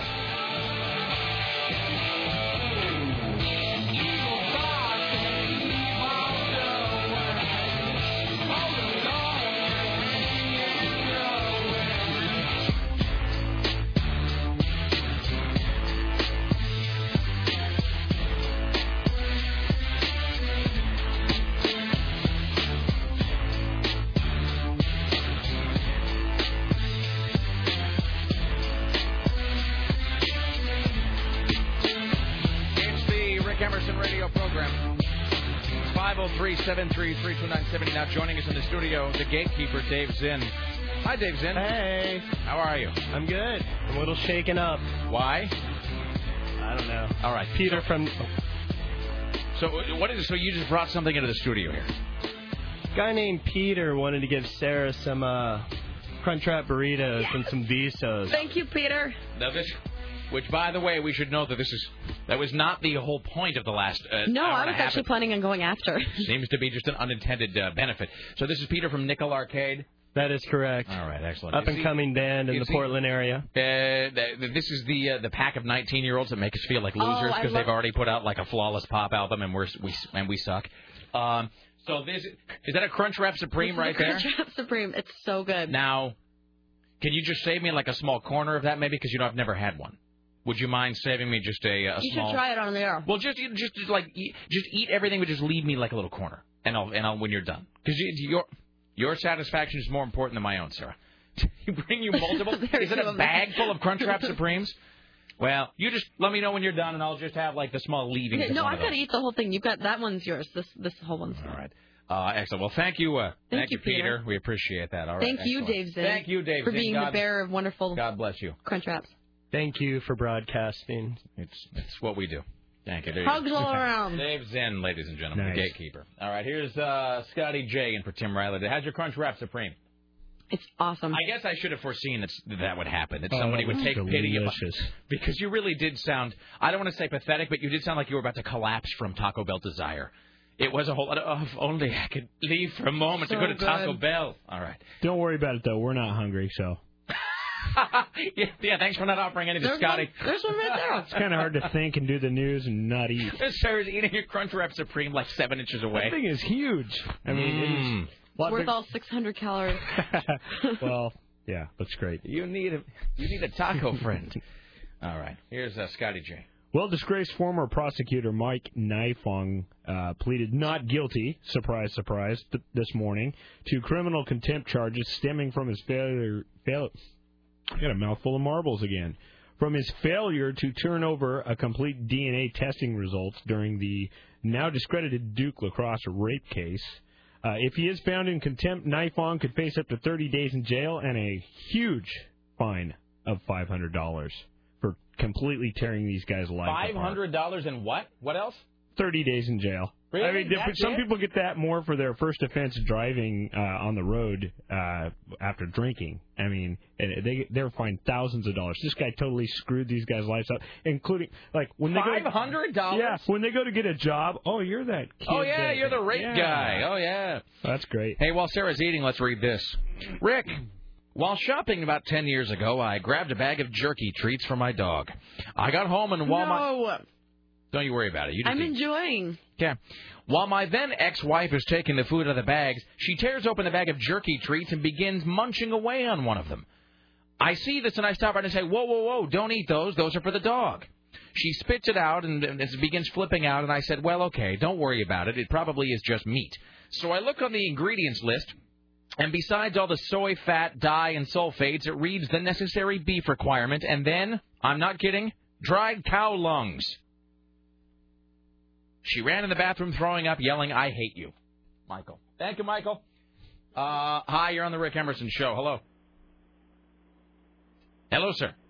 Oh, hello. Hi, how are you, sir? All right, how you doing? What's up, brother?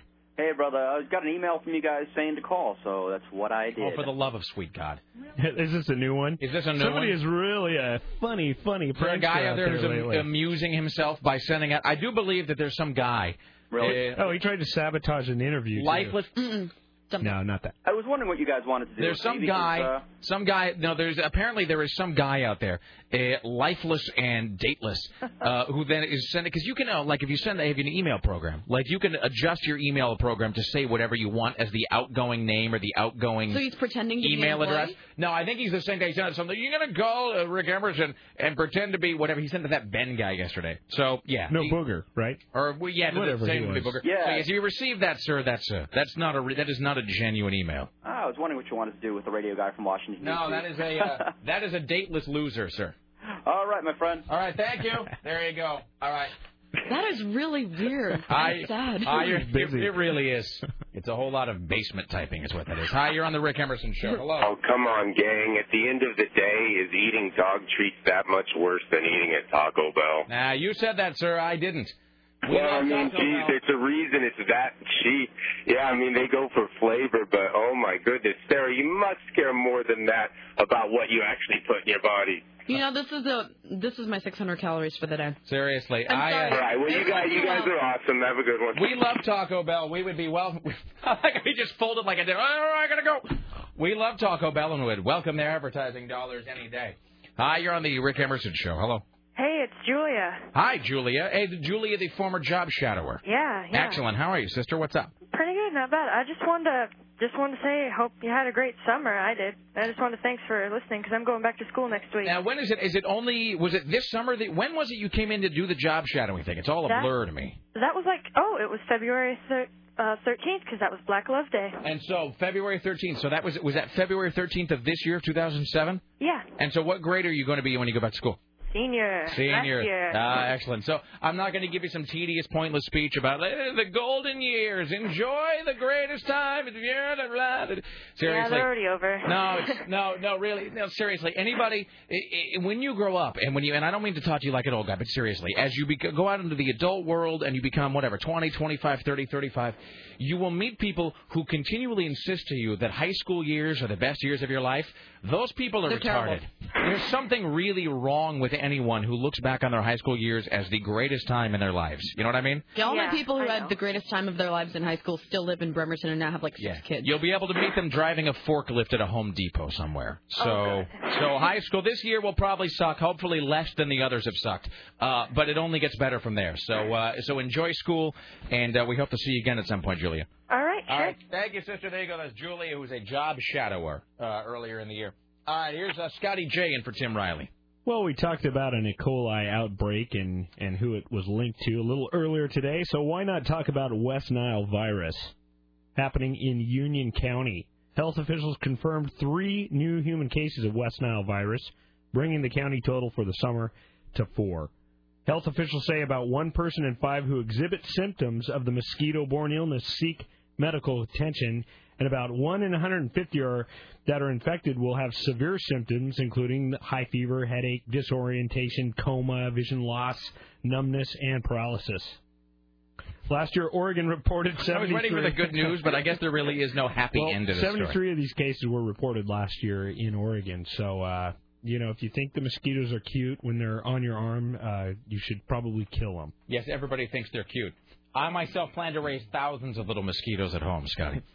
I am, because I have a pool that turned green and there's tons of bugs in it. And do you put that stuff, what is that stuff called, water shock or pool shock? Well, yeah, there's the shocks stuff, but I've been using this all-in-one thing that's supposed to shock it, kill the green algae, and, you know, give...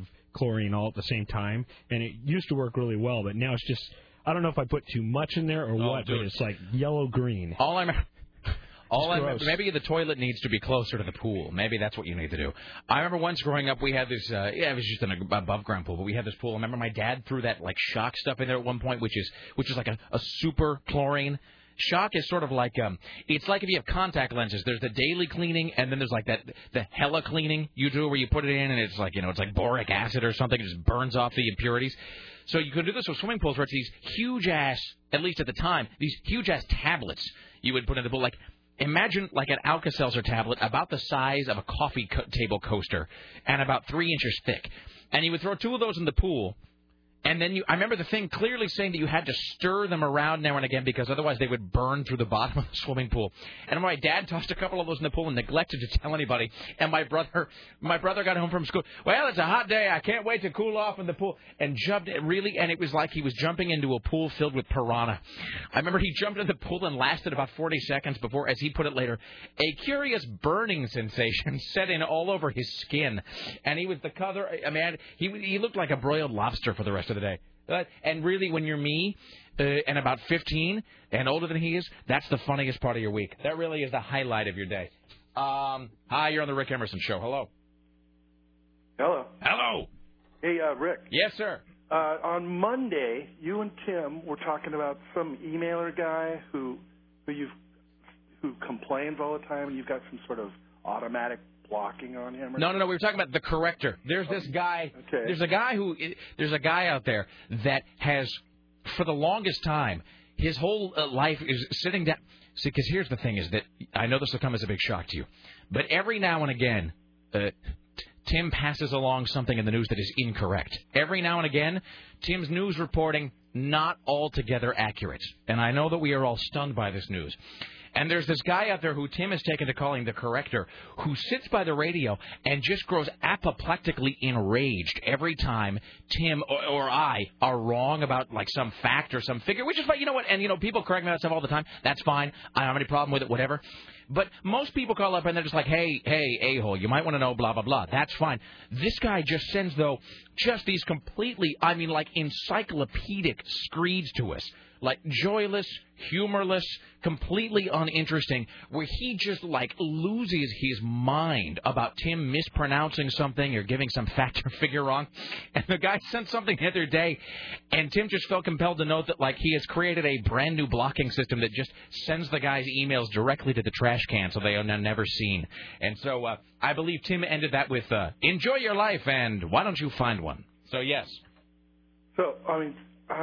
do you have? I mean, how many people are on that list? Oh no, it's just the one guy. Oh, okay, because no, probably 90% of my email and 90% of these phone calls that we get every day are people who need to correct something I've said that's just patently incorrect, which is fine. It was just this single guy who had, I think, sufficiently annoyed Tim.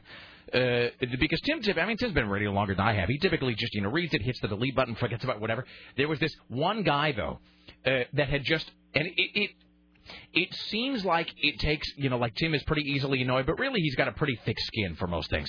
But this one guy had sufficiently irritated Tim and it had earned his contempt and ire to the point that Tim had created a specific email blocking rule just for this one guy whose name I will not even stoop to use. And I do know his name because Tim's like, look at this email from this jackass.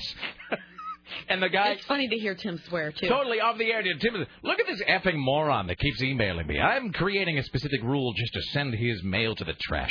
So it is for this one guy who Tim has taken to calling the corrector. So the corrector's emails will no longer be read. Okay, cool, because I just thought maybe that, you had a whole bunch of people that you were blocking. Oh, no. I actually don't do anything. I don't block any of my email. And to my knowledge, Tim only blocks the one guy. And that's because the guy's emails were all just unbelievably long and time-consuming to read, and I think Tim just grew really... No, I don't block it. Okay, well, I'll keep emailing you stuff that you won't read. Well, please do. If I blocked everybody who had a problem with me or who wanted to correct me, I'd get no email or call. It's not just that. Don't you get hundreds of emails a day? How could you possibly get through them all? Yeah, no, I don't. So I don't... It doesn't matter to me. I mean, probably... Let me look here. Since today is Thursday, so I'm looking at today's mail, probably... I would say 60% of the emails I'm looking here. Here's some sample subject lines. Rick, you're wrong. The collarbone really is easy to break. How about this one? Rick, you're really, really, really wrong about Arctic Circle. There's one up on 82nd. How about this one? Jesus Christ, don't you live in Portland? There's 3 Arctic Circles here. So I get... You can delete those 3 now. Probably 60% of the emails I received during the fast food conversation were people wanting me to know where fast food restaurants are, which is fine. That's great. So, no, it was... Tim had taken to blocking, though, this one guy who I think had just annoyed him sufficiently that Tim needed the nuclear option on that one. All right, here's Tim Riley. I'm sorry, Scotty J. Well, enough of the viral diseases we've been talking about. How about we talk about graffiti, skeletons, and the demolishing of buildings? The Portland City Council approved a proposal to limit spray paint sales Wednesday in an effort to fight the growing problem of graffiti in and around the city. Commissioners voted 3-0 in favor, ushered back a vote Wednesday on regulations for the spray, or for the sale of spray paint, rather, at hardware stores and skate shops. Stores will also have to move the cans out of reach, making them harder to steal. Another detail in the proposal says the stores must keep a log of who buys the spray paint, similar to the log that tracks people who purchase cold medicines, which can also be made into meth. By the way, this guy is saying, and I think there's one of these on Powell, too, it says, Rick, here in beautiful downtown Estacada, we have the best of both worlds, a combination Taco Time and A&W root beer. There's one of those on 52nd and Powell? Is that what that street is? No, there's one on 82nd Powell. It's A&W and... Kentucky Fried Chicken. Is that the one by Gen X Clothing? It sure is. Okay. You know what I noticed on the west side? It's not really changing the subject, but I noticed it's just recently that a Sonic has gone up out there. I don't even know what that is. Oh, that's a hamburger stand, isn't it? Yeah, but it's like the old... A&W used to be a drive-up place where they'd roller skate out with the ice creams and stuff. There was up until recently, there was one of those in Silverton. There was still an A&W. I don't even think there was inside seating. It was an A&W with the big, canopy overhead thing. Yes. And then there was a bunch of little, the little squawk boxes, and you would just pull up next to them, and you would just order, and then some skirt would come out on skates and bring you your whatever. And, they would have that weird... Was that weird tray that Clark Griswold has in National Lampoon's Vacation, where they would set it on the edge of your window? Those were good times. All right. Do you remember when Wilma Flintstone worked for a place like that and she wore roller skates? Have we now degenerated into talking about fictitious cartoon characters who may at one point have worked at a fast show? That show was totally realistic. I don't believe that. And that wasn't Wilma Flintstone either. I think she went to work and she was going to divorce Fred, and she went to work at a... Wilma Flintstone was never going to divorce Fred. That is not true. You're just passing along urban legends. You guys got to watch those shows because they're realistic as all get out, including the Buffalo Club. Moving on, here's... Anyways, outside of Medford, skeletal remains of a body that were found in the Crater Lake National Park are being studied to determine if they are indeed the remains of a California man missing since '91. A firefighter found the remains in September of 2006 in the remote Bybee Creek area of the Crater Lake National Park and has declined to release any details, obviously, until they further investigate this. Winter snows had prevented the rangers from finding the body until actually, or getting the body, rather, until this summer. I'm sorry, you couldn't see what just happened there. Scotty attempted to really forcefully take that news item when he was done and throw it into the trash, and he just completely missed. Now I know why. He swung his arm down and completely missed the trash with that. Now I know why people they lick their fingers before trying to move on to the next page. He was trying to dispose of that story with a real flourish, and it completely fell apart. All right. Well, holy pyrotechnics. Chicago's old Brock's Candy administration building was demolished yesterday, Hollywood style. The building's destruction was filmed for the new Batman movie, which has been shooting at several locations in Chicago. Is it a spoiler if you say what the building is? But what do you think, Rick? Because they say what it is that's destroyed in the movie. Well, I don't see how that's a spoiler. That it'd be kind of cool to know that as I went to go watch the movie that this was the old. It's actually just the administration building. It's not even the candy building. I don't even know what we're talking about. Can I see the story for a second? Sure. Let me see this.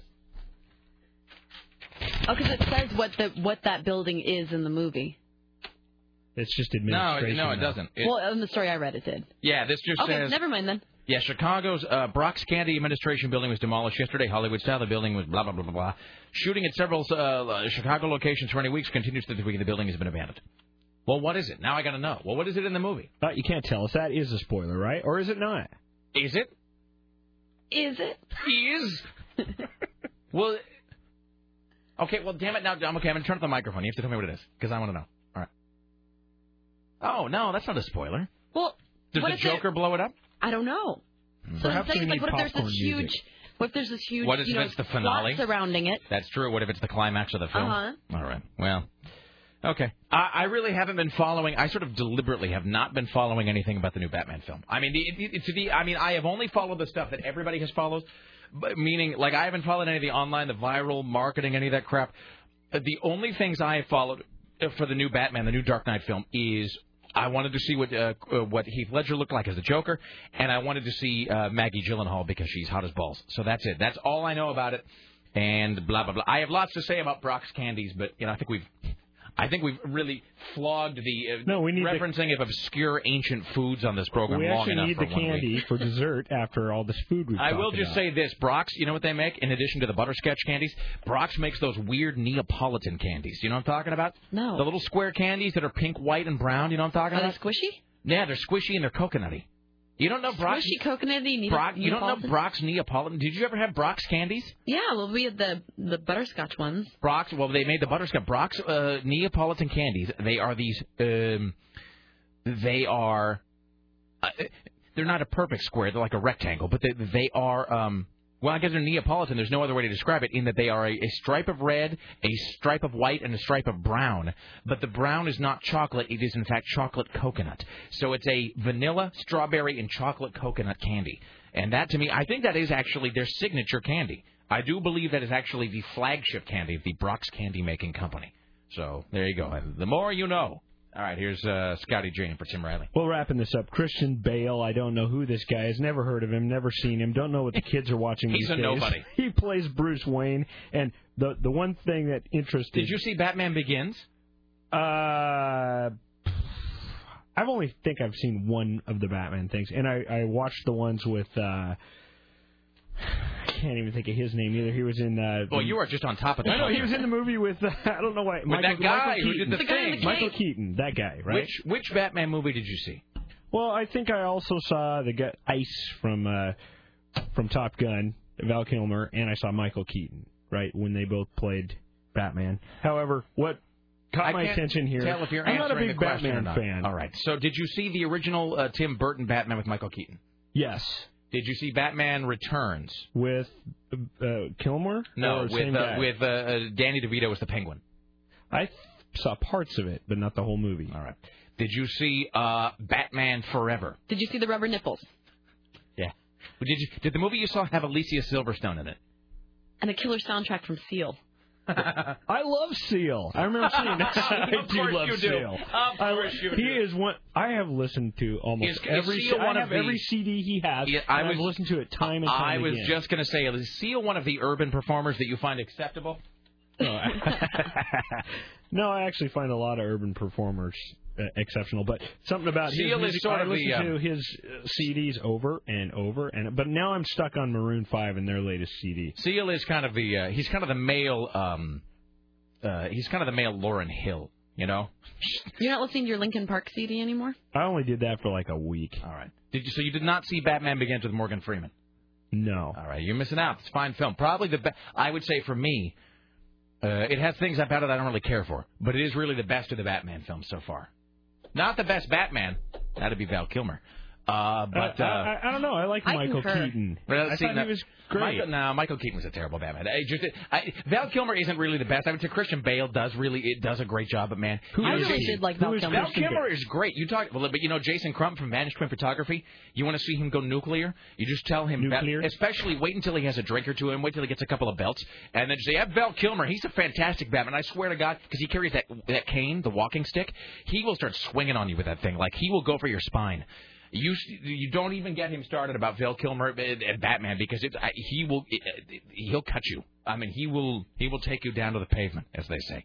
Val Kilmer was a great Batman. I think Christian Bale's probably better, but Val Kilmer was great. I just don't know who this guy is at all. But anyways, ever since Dirty Rotten, he was in American Psycho. Okay, I don't get to watch scary movies. My wife forbids them. Wow. Really? I have to get together with my friends. Have you seen that movie about a guy who has no sack? It was this terrible movie about a woman. She married a guy, and then she took his testicles off. No, I gotta hey, guys' night out, and then we gotta go watch a scary movie because my wife won't watch them.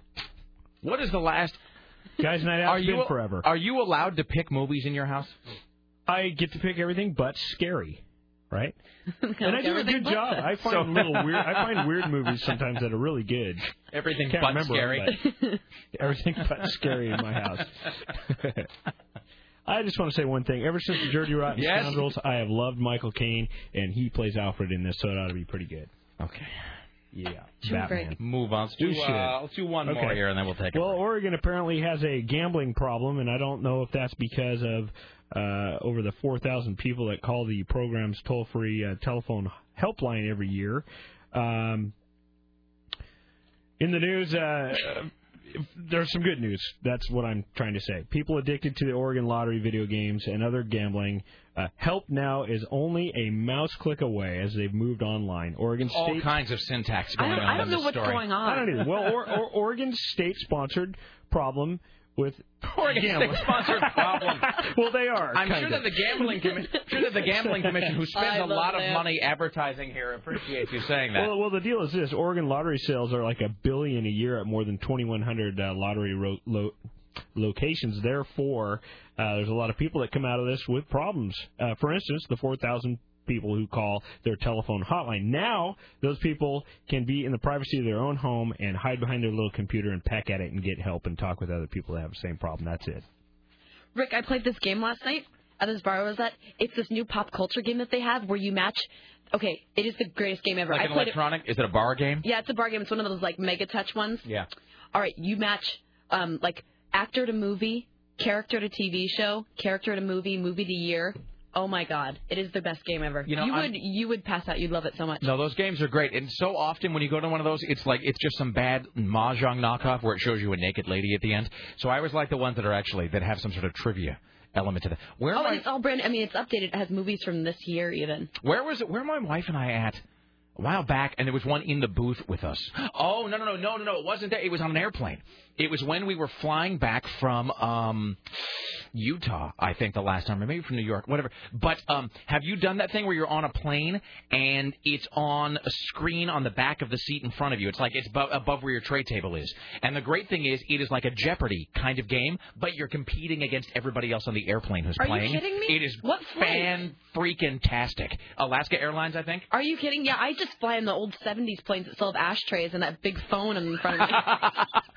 It's not a plug, but my wife, see, because when I fly, if I'm flying by myself or if I book the flight, and again, I'm not plugging and I'm not trying to, knock any other airline. I'm saying for me, mighty Southwest Airlines. That's what I fly. I'm flying JetBlue for the first time. That ought to be good. I thought you'd sworn off JetBlue because they screwed your sister so badly. They had to wait like 14 hours on the runway or something. I just could not swear off those prices. That was due to ice and stuff. I mean, you can't help Mother Nature. Are you quoting that commercial right there? No. Okay. We're doing like five different things at once. A, Southwest is great because you can get a flight for like $1.19 and like some food stamps. Beat the guy up to get in, though. It doesn't matter. You know what? I am such a cheap-ass bastard. I am such a skinflint. It doesn't matter. Like, I will fly Southwest Airlines because you can get a flight for like $35 if you don't mind cramming yourself in and eating a bag of dried pretzels as your entire meal. That's fine, and I'll do it. JetBlue, that's the only airline Lycus will fly. That's the only airline, I believe. I don't want to misquote it. It was the only flight that I could find that was cheap. I got two... round trip. Well, that's a luxury airline. Yeah, it's nice. $250 round trip.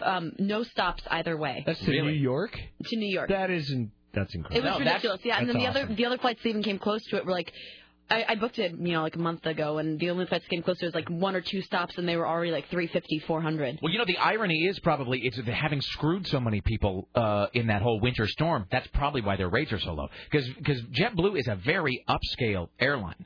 It's not like Air Force One or something, but in terms of mainstream airlines, it's very, very luxurious from what I've told.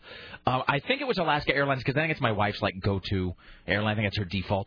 But yeah, so you're the plane takes off, and then it's the seat it's the screen in front of you, which is the same place where you would watch a movie. And it's like if you want to watch a movie, it's there. If you want to like look at a menu or something, it's all on there. But then you can pick this trivia game. And it is very much like Jeopardy, but you are playing against everybody else on the plane who is also playing the. Oh, you must love that. Oh, and I schooled everybody, and I was, and she was. You win something at the end, like a cookie? No, you just win. You just win, because I think it tells you where the other contestants are sitting. Like you enter in a name, so I was like, Rick, Rick, E, or Rick and Laura, or whatever the hell. And then I think it says, like, Rick and Lara, 32F, and it says, like, what your seat is. And then after every question, it shows the ranking of all the players, where they are, and like, who's winning and who's losing. And then I think it shows where they're sitting. So you can, like, give the guy a little stink eye, give him a little trash talk. And, man, I would take so. And it gives you points for not only getting the right answer, but for answering quickly. So the faster you answer, the more you get right for a correct response. And so, so it would say something like, like what does the acronym SCUBA stand for? And it would give you several choices. Anybody know SCUBA? No, really. Self-contained underwater breathing apparatus. I know what CHUD stands for. Really? Do you? Say it now. Is it human or humanoid? I got in a fight with a cannibalistic humanoid underground dweller. Look at you. That is so hot. But I would be like, SCUBA, bam, and I'd hit it, and then. You would get it would exponentially increase the points you got if you were the first or second person to answer it. And then after each question, it shows everybody in the plane and where they rank. Yes, I did. Can you cash the points in for like extra peanuts and stuff? No, unfortunately you can't. You have to cash them in for pride. And Lara wanted to play again, but it's like I won 3 games in a row, and I'm just like, that's it, we're done. We're going out on top. Like, if you want to play again, fine, but don't use my name. Like, we're going out on top. And as we got closer to winning the third game, she was actually having to stifle me because I would get it right and we'd be, congratulations, Rick and Laura, and I'd be like, ugh! And I was totally raising my voice and shouting and kind of spiking the ball, sort of verbally speaking. We're so late that we'll just kind of roll through this. We'll talk to Steve Kastenbaum in a few. We'll merge everything. We'll continue on with this. We got some calls. This email says, Rick, pleased to be asking Scotty J his favorite movie/movies of all time. Oh, that's a great idea. Scotty J, favorite 3 movies of all time. Go. Well, this is tough, but I've got to put Full Metal Jacket in there, number one. No, that's fine. I can appreciate that. Well done. Well, I got to say more than three because I can't just be caught on the spot. But here we go. And Saving Private Ryan is my go-to one for testing out sound systems. Oh, the very okay. Beginning no. Fair enough. Stuff. Okay. No, you know, my friend Siegfried, who is a cinephile, who probably knows more about movies than almost anybody I know, Saving Private Ryan is not only, A, the movie that he uses, again, the opening beach sequence, to test his sound system, but for a while he had an obnoxious neighbor who would play records late at night, and so Siegfried's response, and he has a massive home theater system. I mean, unbelievable. His response was to turn all of his speakers facing the adjoining wall, and then just to leave the house with that opening sequence on repeat, like full blast, for like a good 6-7 hours. You know, wow.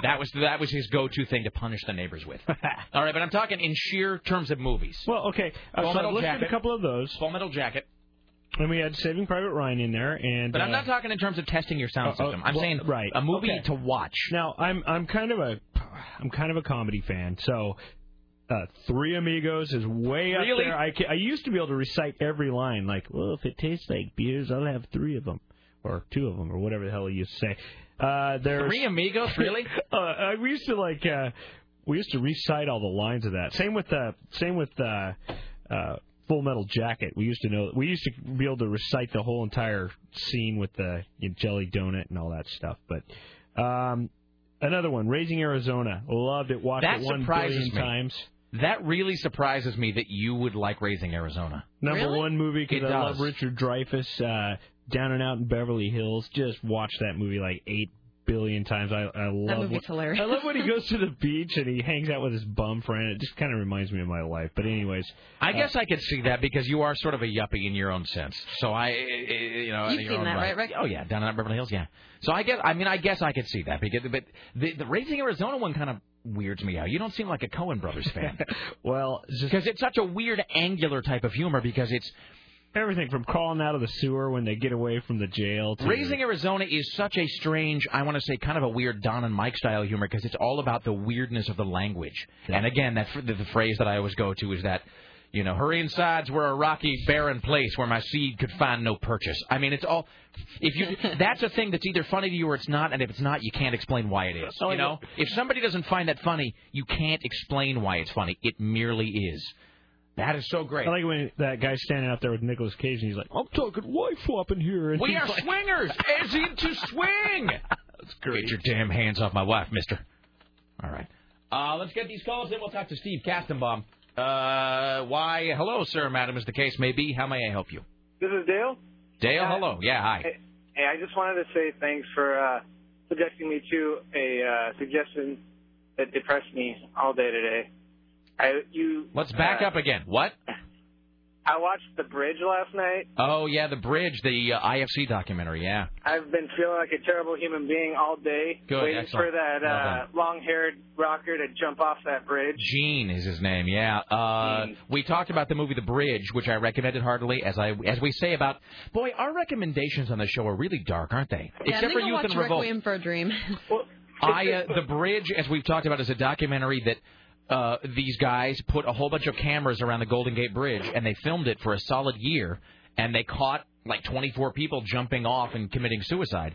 And it is a very powerful, poignant, genius, touching documentary about people and what leads them to take their lives. But it is interspersed with this horrifying because it's so stark. No nothing, no narration, no maudlin anything.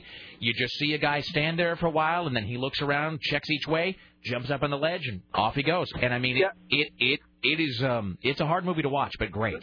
That's it. And the whole time you see Gene just walking back and forth on the bridge, and you're seeing in the meantime all these other people jump, and you're like, okay, when is he going to do it? And there's this. That's the thing is all through the movie they show people jumping, and they show interviews with their relatives talking about what led them, they think, to the suicide. But there's this one guy, Gene, who's easily spottable because he's really long. He's kind of a heavy metal, long-haired guy, and they show him at the very beginning, and they stretch out his sort of story all the way through, and they just keep cutting back to shots of him pacing back and forth and looking over the side, and they draw it out for about 90 minutes until it sort of resolves itself at the end, and it's excruciating, yeah. It's pretty much the most extravagant jump, too. I mean, how he jumps up on the rail and just throws his arms out. Yeah, he does back. He stands up in the bridge and he puts his arms like this, the Scott Stapp, and then just falls off backward. It's a haunting movie, but very, very, very well done. Yeah. All right, excellent. Thank you, sir. All right, yeah, it's on the Independent Film Channel all the time. You can also rent it. Yeah, don't see it like the day that you've been fired or something, but... Great movie. Haunting, but really great. Boy, the San Francisco City Council was pissed at the guy who made that, though. Because I think he lied on the job, on the application for the movie. They're like, he's like, I want to put all these cameras up around the Golden Gate Bridge. And they said, for what? And he goes, and his application said something like, to witness the intersection of man and nature, which I guess is technically true. And his explanation was he wasn't going to announce in advance what it was for because he didn't want people to be like, oh, I'm going to be in a movie. I'm going to be immortal and go jump off. You know, it's like they get so many jumpers anyway.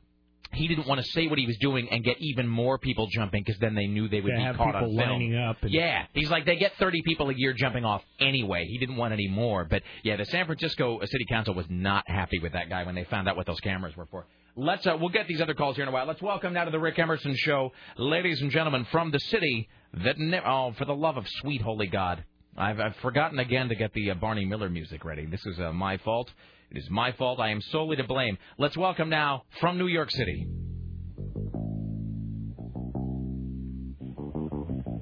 CNN Radio correspondent and smooth man about town, Steve Kastenbaum. Hello, sir. How are you today? Good. Let me just... where's my volume control over here? Volume control seems to be totally absent. How's life in Manhattan, my friend? All right, we're watching out for noxious, deadly gas at the UN today. Really? Yeah, this happened a little while ago. Have you heard about this? No, we've been busy talking about fast food and guys jumping off the Golden Gate Bridge. What's up? Well, you know how they were disbanding the commission that was charged with inspecting for weapons of mass destruction in Iraq? Yeah. Right? Well, they were cleaning out the offices and sort of putting their archives together when all of a sudden they come across a bunch of vials. And they have no idea what's in the vials. And then a few days later, yesterday, they find the paperwork that goes along with the vials, and they realize, oh, my, there's poisonous gas in there. Jesus. Okay. So they evacuate that particular office, and they do some testing to make sure it hasn't leaked or anything like that. But this stuff was supposed to be disposed of years ago. It had been sitting in the offices here for over a decade, and it was stuff that had been collected by inspectors in Iraq years and years and years ago, well over a decade, and for some reason, somebody just forgot about it. I mean, the creepy thing about that is, well, A, the obvious, and B, you got to wonder how many other places like that there are around the city, the state, America, you know, where there's just some guy who had, you know, what are these? Well, these are hundreds of jars of anthrax that I'm going to be using in some study. And then that guy, you know, forgets and leaves them under his desk one day, and then they just sit there for the next 10 years waiting to be found by somebody. Yeah, so that appears to be what happened here. I mean, you know, they're trying to figure out what it was doing there. We're not talking about a lot of it. You know, if, God forbid, something had broken and a vial had cracked or something like that, they said, you know, it wouldn't affect, you know, lots of people. It was so small, the amount, that maybe one or two people might have gotten sick. But still, this stuff called phosgene, it's a nerve agent. And it was sitting in this office for well over a decade. And so is it just by sheer luck that there wasn't some sort of, like, an earthquake or whatever, and, you know, this stuff? I mean, if it's just sitting there in glass vials basically waiting to be unleashed on the public. That's what it sounds like, you know. Crazy. All kinds of unnerving. All right. Well, I don't really have anything to contribute. That is much more weighty than anything I was going to talk about. The only thing we talked about Hilly Crystal yesterday, and he was the guy that founded CBGB's, which is the rock club that you know, there's all of those sort of new wave and punk bands in the '70s that started there. To the best of your knowledge, are they going to be doing something for this? Is there going to be some sort of concert, a benefit, a show, and anything? Because he seems like a guy who certainly is deserving of some kind of tribute. You would think so. So far, there's talk of some sort of memorial service, but the details regarding that haven't been worked out yet. I was on the phone yesterday with his daughter, and she was still pretty much, you know, consumed with grief and was just talking about her dad and his role in the world of music, both here in New York and around the world. So they hadn't developed any details yet for any sort of service or ceremony, but there is talk of some sort of memorial ceremony taking place somewhere. One would hope that would include, you know, a lot of the artists who played at CBGB's. But I was there for the last performance, the night they closed. Really? Patti Smith played, yeah. And I expected to see some of the bigger names. you know, Tina Weymouth and Chris, I forgot his last name, from Talking Heads. From Talking Heads. Yeah, they were there, but I didn't see David Byrne. He might have been in the crowd, but I didn't see him. And then, you know, unfortunately with the Ramones, pretty much Marky Ramone is the only one we have left. Last man standing, yeah. So, all right. So, kind of sad in that regard. Although you did I hear this correctly yesterday? You said that actually the urinals from CBGB's that were saved when it got renovated, they're going to turn up somewhere? They were talking about opening up a new CBGB's in Las Vegas, and that they wanted to bring aspects of the real CBGB's with them. You know, it was a really dank, dingy, disgusting club. You know, I don't think they ever cleaned it once. And they had these notorious disgusting bathrooms, especially the men's room, you know, and they took those urinals out, and they're supposed to be installing them wherever they open up the new CBGBs. But how would you like to be the guy who was charged with, you know, very carefully taking out the urinals? Seriously, be like the guy taking out the urinals at Grand Central Station. You know what I mean? Just, I'll pass on that job, thank you. I'll call in sick that day. Got to wear a full hazmat suit. They put on one of those Devo outfits. All right. Steve Kastenbaum, my friend, thank you. It's always a pleasure. We'll talk to you soon. Thanks for having me. Steve Kastenbaum in New York City. Excellent. Speaking of people jumping off of things, Rick, I just finished Long Way Down by Nick Hornby. I didn't like it. Well, that's so funny, because neither did I. Yeah, I'm reading that right now. Really? No, I needed something to read on the bus when I was. I don't mean to taint your view of it. No, I'm not really into it. Actually, Raoul just let me borrow this book that he's been reading about, Brave New World. Oh yeah, Aldous Huxley. Yeah. Yeah, that's a great book. He's going on and on about it, so I'm going to start reading this. It's very much in the same league as, like, 1984. That's exactly what he said, because he knows how much I like that book. Yeah, and there's a lot of pop culture allusions that come out of that book. I didn't like Long Way Down. I'm finding it really hard to follow, and I didn't really like the characters. That's bingo. There's the problem. There's three problems with Long Way Down. Long Way Down is a novel by Nick Hornby, of course, most famous for High Fidelity and About a Boy. And the hell was that movie he did? Fever Pitch. And How to Be Good. How to Be Good. I have never read About a Boy. You know, I'm a terrible person. I saw the movie, which I loved. Really? It's a good book. Mm-hmm. I think Laura has it too. I got to find something to read on the plane to London. She suggested actually reading something that was sort of English on the way over, just kind of put myself in the frame of mind or whatever. But Long Way Down. It depressed me a little bit because it was a great concept for a book that he then sort of squanders. But we've just been doing relentless book talk lately. I don't mean it's not intentionally doing that, but what are you going to do? Long Way Down is a great idea that we're discussing here on KCMD Portland, a CBS station. Long Way Down has a great concept, which is it's like, I think, five people or something. I think it's five people who meet on New Year's Eve on the roof of a building which is famous for people committing suicide from. I say ending a sentence with a preposition, but it's at the top of a building from which people throw themselves. And so there's these five characters who all meet on top of a building on New Year's intending to take their lives. And that's a great premise. Like, as soon as I read that hook, I'm like, damn straight, I'm totally reading that book. It's just a great idea for a book. And anyone who knows me knows that a strong hook is enough to get me to read something. But the problems are, I really have two problems with the book. One is there's a couple of the characters, and that teenage girl in particular, who just is loathsome, just a horribly off-putting, irritating, annoying character that you just hate to spend time with.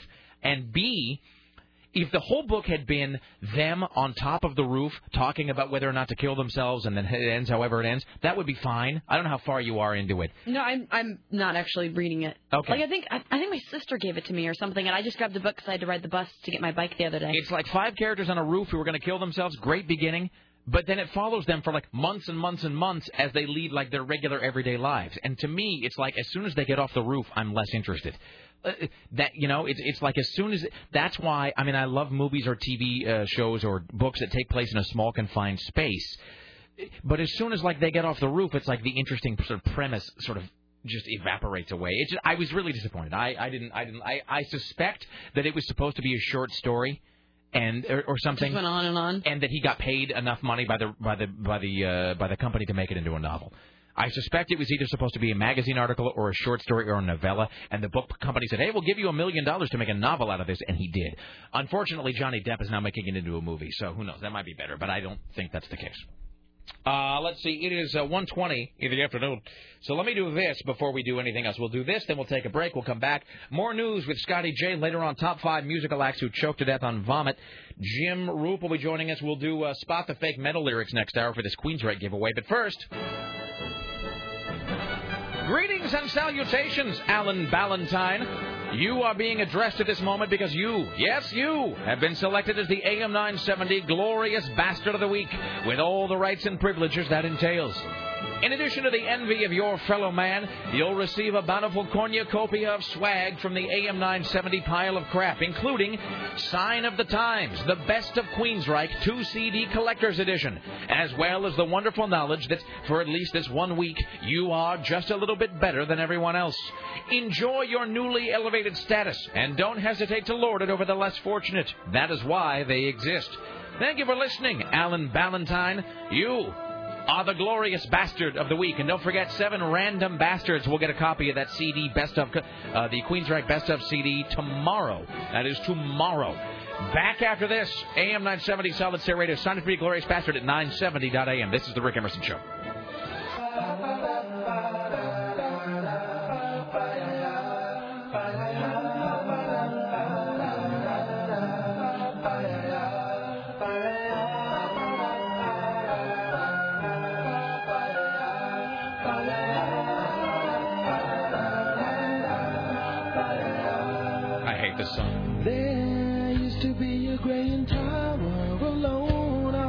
Flashes me back to the summer between 8th and 9th grade. Dating Mark. I was in Salt Lake City, right next to B98.7. They played this constantly. My eyes become large? This song has never made sense to me. And there's some weird anime video to it. Here's the thing about Seal, is that... And be careful, he's one of Scotty's favorite performers. I know. And he is Mr. Heidi Klum, is he not? He sure is. I mean, yeah, what's not to like about this guy? Well... okay. The thing about Seal is... I feel like I'm supposed to like him. Do you know what I mean? Like, doesn't his meal... I don't think you're supposed to like him. Don't you think? Like, don't you think people say they like Seal a lot because it makes them look like multicultural and sophisticated? I've never heard anyone except for Scotty say that they like Seal. I don't know. And I think there are many white people in the suburbs who talk a lot about Seal because this music makes them seem... Because this music seems kind of sophisticated. Because it's sort of... Because he kind of has his own weird genre going on, you know what I mean? It's his sound of his voice is way unique, and secondly, he writes everything, plays the guitar. He's totally talented. This is probably my least favorite of all of his songs, and if that's the case, then he's just, I'm not trying to knock Seal. He's a talented guy. He does the, you know, he obviously has a big fan base and banging a supermodel and, you know, whatever, fine. But I'm saying, like, what kind of music is this? It's not R&B. It's like contemporary, easy listening. It's right. That's what I'm saying. It's not rock. It's not R&B. It's not soul as such. It's not rap. It's not funk. It's not country. Well, when you get to the suburbs, this sort of is without a genre. So this, you know what this is? This is like Chicago. It's like urban easy listening. Very good. That's exactly what it is. But because it's not like your typical R&B, and because it's not, you know, like it's not rap, and it's certainly not gangster rap, I think this is an urban music that whitey can sort of embrace, like this part here, and because it has these vaguely classical overtones, mm-hmm. It has these moments where it feels like classical music a little bit, so I think it's urban music that whitey can embrace to look sophisticated. God, do you remember how huge this movie was when it came out? Yeah. Like, that was enormous. I don't know if it was just in my life or in that time in general, but I remember it was just everywhere. I will say this about Seal. I do like that first single he had, Crazy. That was a cool song. I dig that. Now, the problem with Crazy and this song is those are the two songs that have been played once. Oh, I love everything. I like the stuff on his 4-track demo. Well, they did like 5 different takes of Crazy. One's a hip-hop Crazy, one's a normal Crazy, one's a this Crazy. It's all these different versions that I'm just... They're called remixes. Yes, then there was... I mean, it's not, but he did... There's... I mean, that was a...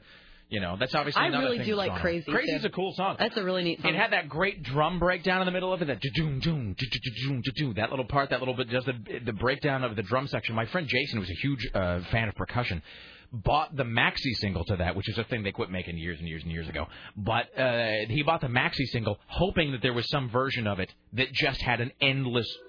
Yeah, right here is what I'm talking about. But they got 18 versions of this. That's the problem with this song. Why is...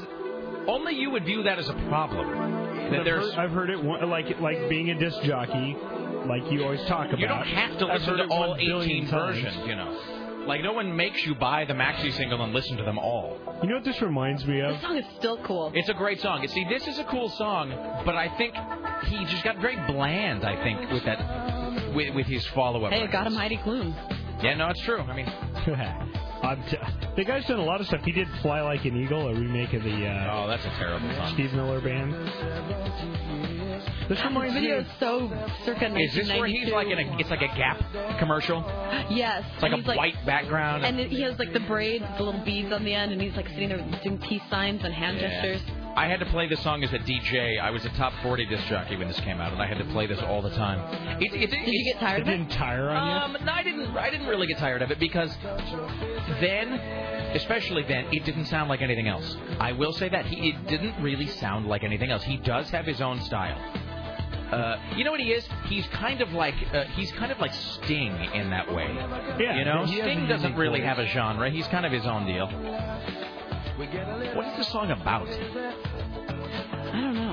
And he has that thing about there's two men in my head who have a gun to shoot the other one. It's all weird. Yeah, Anna Nicole Smith just covered this song. I just love that. Yeah. It's kind of. See, this is why Tim can't go out of town, because we completely lose track. All we talk about is Taco Bell and Seal. No. Taco Bell and Seal. Hey, the guy's played in a bunch of things. Like, I think he had a song for The Bachelorette with the word heaven in it, or right? And also, you really are a Seal aficionado. Batman Forever, The Kiss from a Rose. He Googled him. Well, of course I did. Are you reading things off stuff off the top of my head? But you're talking about fan.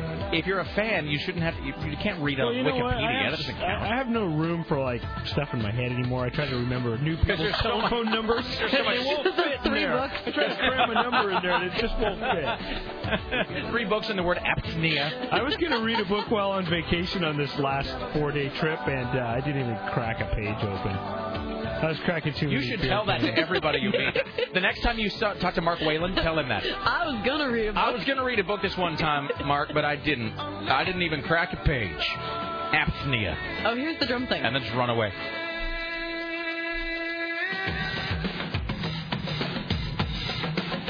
See, that's kind of cool. At the time, it sounded really, really cool. Now, in the Family Man soundtrack, he had This Could Be Heaven. That's a pretty good song. You're, again, reading from Wikipedia. Of course I am. What is his real name? Mr. Big Seal fan? I know. I know it's really not Seal. It is Seal. Well, I know it has a bunch of weird names in there, like Henry and this and that. His name is Sealman Samuels. Yeah, but he's got like 6 names in there, for real. Yeah, he does. Quit being right. He has 6 names in there. Jeff, can you name them all, Mr. Wikipedia? No, I can't, Scotty. With my feeble human brain. Okay, here it is. Seal, Henry, Olusegun, Alumide, Adola, Samuel. All right. Yeah. Thanks so much. You know, this is now we're in danger of just. This is like, okay, I didn't have a chance to talk about this earlier, but so I got this phone call from Sarah yesterday, last night around 7 o'clock, and it was too late. I want to say, and I'm not going to say where the place is. Yeah, because you don't want anyone taking it. No, because some dick will go by there and get it. But Sarah called me the other day. She's like, hey, or last night, she's like, hey, I was just at this bookstore. She's like, at this bookstore, and they sell books and old magazines and everything. And she's like, you always go on about this one old copy of Playboy that Anna Nicole Smith had been in. And this is the message of me. She's like, I was at the store and I saw this copy of Playboy with Anna Nicole Smith. maybe this is the one you're talking about. You should go by and check it out. And I went by, and the store was closing, so I wasn't able to buy it, but it was. But the weird thing is, it was totally, just looking at the cover of it, it was totally taking me back to that time and that place. And I can remember exactly where I lived, because I lived in this, apartment, no television. So I basically I read all the time, because I didn't have any TV. And so I read books and magazines, and I subscribed to Playboy. And it was, looking at the cover of it, it totally transported me back to this old crap hole apartment I lived in with, no television. So it is with that Seal song. I immediately go back to, well, you go back to what? I go back, that was when because I lived in Seattle for 6th and 7th grade. That was the summer between 6th and 7th, at least Crazy was. And then Kiss from a Rose was right when I moved to Whidbey Island. And I remember that from that summer as well. But, yeah, Crazy really kind of weirds me out because I totally flash back to going to Catholic school and being in a new place and not knowing anyone and sitting and listening to Cube 93 in my bedroom all the time. Cube 93, really? That is so – hey, when you listened to Cube, was there a guy working there named John Connor? Yes. Really? I used to work with him. And there was I can't remember the other names. Yeah, it was – John Connor. I worked with John Connor at OK 95 FM in Kennewick. I worked with John Connor at, okay, now we've turned it to Craig Adams. But I, even without Tim here, we've become radio dorks. I worked with John Connor at OK 95 in Kennewick, Washington, either before or after Cube. I think he must have left Kennewick to go work. I can't imagine he would leave Cube to go work in Kennewick, but he must have left Kennewick to go work at Cube in Seattle. Anyway, long story short, when you're playing that Seal song, I was totally flashing back to the other songs that I had to play at the same time that I was playing Crazy by Seal. For example, I was talking about Amy Grant. I was having to play Baby Baby in every heartbeat. Oh, gosh. I remember, Summertime. Summertime. That was playing all at the same time, too. Everything I Do It For You. Yes. PASSION by the Rhythm Syndicate. Justify My Love by Madonna. How about Midnight Star? Do you remember them? No. Don't rock that boat. Is that from the same time period? In the 90s there. Yeah, but this is a real specific window of time, because this was in the summer, right before I moved away. What else was I having to play? London Beat, I've Been Thinking About You. Oh, my God. That. Oh, Mr. PM Dawn. So crazy. PM Dawn, Looking Through Patient Eyes, and Set Adrift on Memory Bliss. They had to be in their Boyz II Men. Maybe.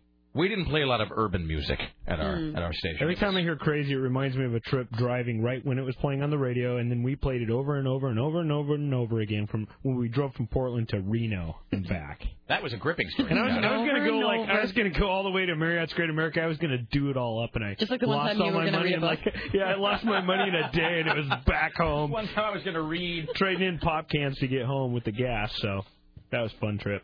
Moving on. And it was a little crazy. My final note here before we stop. I've been thinking about you.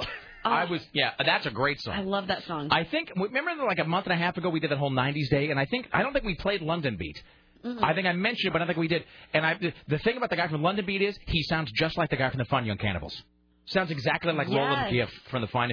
Speaking of the Fine Young Cannibals, okay, now I'm just going to give in right now. I'm totally giving in. We're not going to do anything today. Tim's gone. I'm giving into this. Nuts. Okay, so the Fine Young Cannibals, with Roland Giff, lead vocalist, they had a great song. Not She Drives Me Crazy, but A Good Thing, which was their follow-up to She Drives Me Crazy.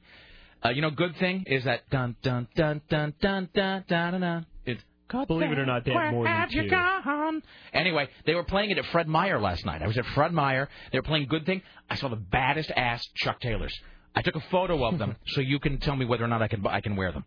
At Fred Meyer? Yeah, that's where that's where I get all my checks. I just got these ones the other day from there. Just like Scotty's wife must approve his film choices, you have to approve my footwear. Do you have your? It's upstairs. I'll show it to you later. Okay. They're black suede with tan logo. It's a tan logo. I've seen those. Those are cool. They're cool. I don't know if I can wear them or not.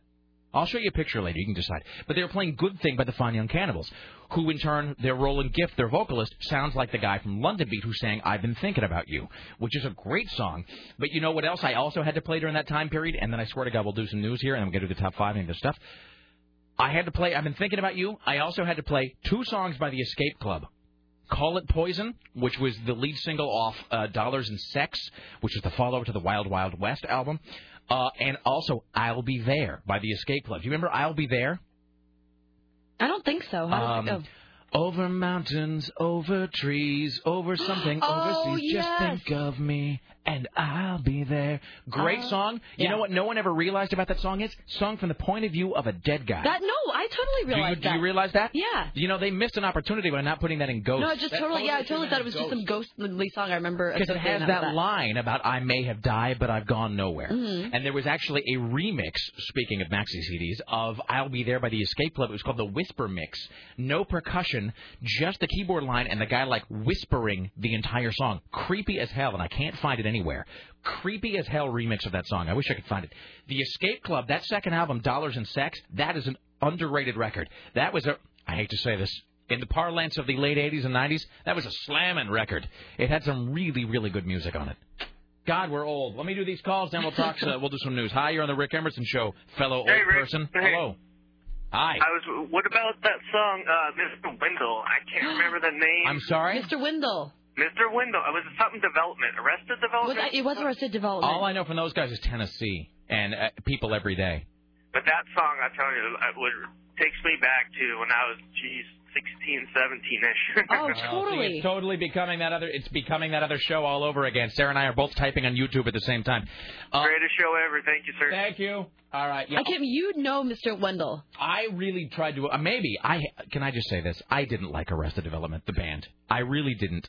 They were just so lovey-dovey and hippie and peace and love, and I just didn't care about. I don't care about peace and love in music. I mean, to this day, I'm not trying to sound like a jerk. I'm not trying to be like edgy guy, but I'm saying music that is really aggressively flower power is a real turnoff to me. And they seem very much like a rap version of the Grateful Dead. Yeah, they're very, like, in your face. Very, very flower power, flower child, peace and love incorporated crap. And it was a real put-off to me. And plus the guy's speech, who fronted this band, kept talking about how they were inspired by Public Enemy, and that, like, nothing could be further from the truth. Yeah, I just remember them all dancing around you, wearing, like, huge peace sign necklaces and daisies and riding around. Yeah, I can't get with that. You know the song, right? This is Mr. Wendell. I don't think I know the song. Here, have $1. In fact, no, brother man. Here, have 2. Yes, Sarah knows the words. So great. It means a big deal to you. Oh, God. He's talking about giving a homeless man money, and Mr. Wendell gives him knowledge for shoes. Oh, I know this song. This is sort of their la-da-dee, la-da-da, she's homeless song. Well, it's the guy in the background going, hey, the whole time. That's kind of catchy. Go ahead, Mr. Wendell.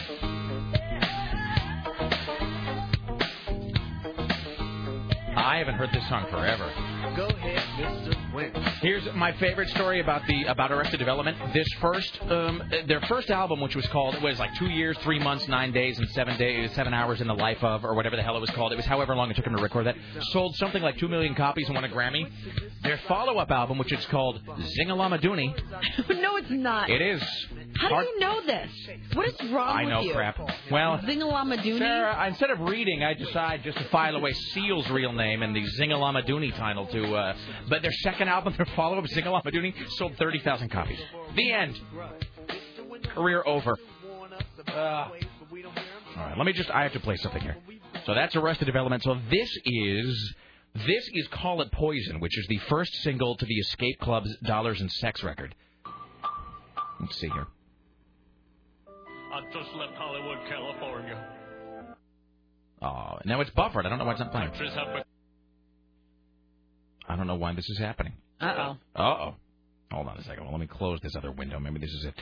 All I remember is I would drive around on the Oak 95 video van, which was sort of like a retarded version of, like, the Hummer that we've got up there, but it had like a big, like, you'd open at the back and it'd be like one of those cheesy big screen TVs in the back. And really, what was an amazing sound system. I do have to say that. It was an amazing sound system. I remember how hard this song, like how heavy the bass in the song was. Sewers. Not only Hollywood, there's San Francisco and New York and other cities. Gosh darn it. I don't know, and it's buffered. I don't know why it's doing this. Are you opening other windows? No, I got nothing. By and large, Hollywood that has filled the land and filled the world. Just don't move your mouth. All right. Let me just... hold on. Well, I'm just going to... Now I want to hear this song. No? Yeah, I'm not... I have no idea what's going on. We'll have to come back to it.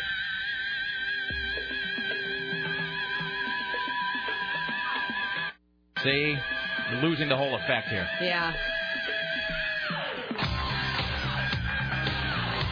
So anyway, I don't know why. So it's not really working out for me. Anyway, so a song called "Call It Poison," which is a really, really, really great song, and then the album just stiffed. The album stiffed. It just vanished. It's probably on iTunes or something at this point. But boy, it's just a great single, and then a band just never heard from again. Hi, you're on the Rick Emerson Show. Hello.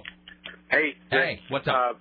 This is going to be one of the best shows ever. That's for sure. Just by this topic alone. Thank you, sir. Fine Young Cannibals. Also, we're in the movie Tin Men, Richard Dreyfuss and Danny DeVito. Really? As what? Like as performers?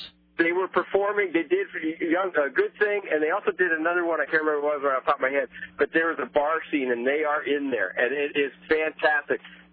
The movie's set in like 1960, 62, something like that, and they just looked the part. I haven't seen Tin Men for a long time, but I know that Fine Young Cannibals had kind of a retro look because it was you'd watch their videos, like especially the video for Good Thing, and it was all like with the Vespas and the real retro clothing and so forth. Exactly right. And also in regards to Arrested Development, great first album. Yeah, great. Yeah, great. That was a shitty. That was a really bad second album. Let me just bleep that. Thank you. Yes. No. Sorry. Thank you, sir.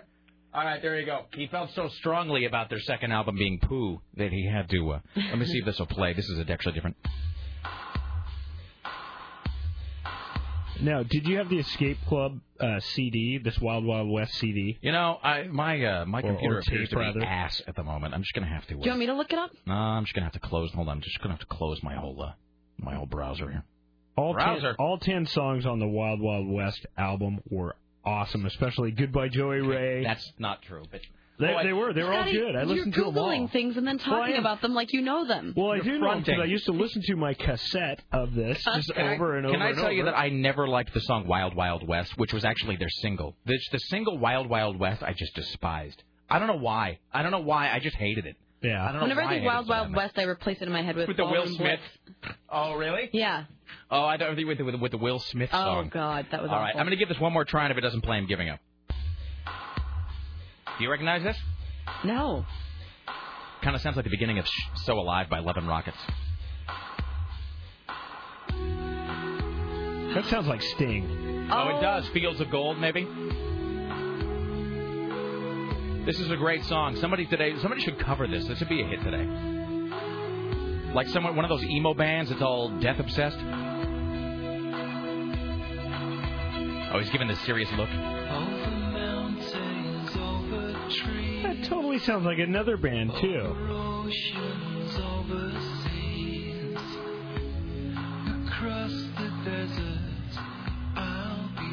This is a great song, really, in terms of ballads. This is a great love song. Not a big hit, though. It wasn't? It wasn't a big hit. It was top 40. I had to play it. It was a top 40 song. It was like number 31 or something. I remember all the words to this song. You know, the thing is, the Escape Club is one of those bands. They get tagged as a one-hit wonder, and I think they had 4 different top 40 singles. But this is sort of one of their forgotten songs. Oh, he's totally got the, what do they call it with Pete Wentz? He's got the pillowy lips. And he's got the long hair, and he does the slow shaking the hair out of his eyes, like because he's feeling it. He wants you to see the emotion on his face. It's right here. Here's the line.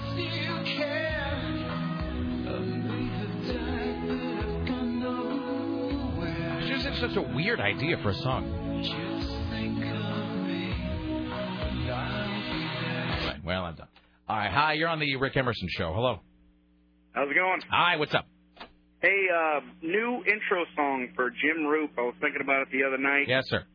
To Live and Die in L.A., Wang Chung. I love that song. Wang Chung. And, you know, I haven't seen To Live and Die in L.A., the movie, in a long time. Does it hold up? Is it still good? Excellent movie, yes. To see Grissom back with the pigeon toe way back then is just something to die for. It's been a long time since I've seen that movie. That was To Live and Die. I'll date myself here. To Live and Die in L.A. was one of the very, very first movies that I ever got on pay-per-view. Excellent. It was one of, you know, when you had like the cable box thing and you would like call up and you would die. You'd say, I want to order movie 5955. And then it wasn't even on demand. Like it would start at a certain time and you had to have the cable box on and you had to have ordered at a certain. And if you ordered too late, like you joined the movie in progress. And it was like $6.99 or something. And we were all excited because what we would do is we would hook up the VCR, get a movie from pay-per-view and then record it. But I remember the first couple we did, like our cable box was screwed up, and it was like I was all angry about it because the movie was all warbled. To Live and Die in L.A., one of those. Wang Chung, I haven't heard that forever. Excellent. Thank you, sir. Thank you. All right, let's do two more, and then we'll... Jesus, and then we got a break again, and we haven't done any news. For the love of God. Hi, you're on the Rick Emerson Show. Hello. Hey, Rick. How's it going? What's up? Not much. A couple things. Yeah. Number one, Dick Dale's coming to Portland in late September. Yeah. I saw that. I saw that in the Willamette the other day. Yeah, my beloved's getting me tickets for my birthday. Excellent. So I'm excited about that. Number two, there is an Arctic Circle in Portland out on Stark past 122nd. Excellent. All right, Stark, 122nd, Arctic Circle. Yep. Excellent. And number three, play the top 40 hits from the early 90s. It's AM 970, Solid State Radio. Bye. Bye. Thank you. Awesome. All right, there you go. I don't even know what we're doing. Oh, by the way, just speaking of music, I meant to mention this earlier.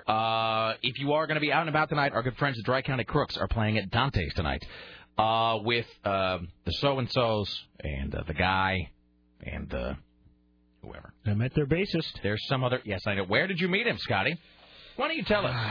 In a remote lake. What lake would that be? Central Oregon. All right. They're going to be there with... now, Power of County. What is the deal with those guys, Sarah? I've never seen the Power of County. Are they a country band? Is it like country rock? I think so, yeah. I know I've seen them. And everybody mispronounces the Power of Country, but it's Power of County. Mm-hmm. Power of County, Spigot, and the Dry County Crooks. That is tonight at Dante's. So I dig those things. Cool. So if you like a good band now and again, go check out the Dry County Crooks tonight at Dante's. All right. Should we take a break? Let's take a break here. We'll come back. Coming up in the next hour, top 5 musical acts who choked to death on their own vomit. News with Scotty J. And we'll play Spot the Fake Metal Lyrics. Your chance to win a double-disc deluxe edition of Queensryche's Sign of the Times. Oh, listen to that. I didn't even know there was a little post there. Back after this, the Rick Emerson Show on AM 970 Solid State Radio. Don't go anywhere.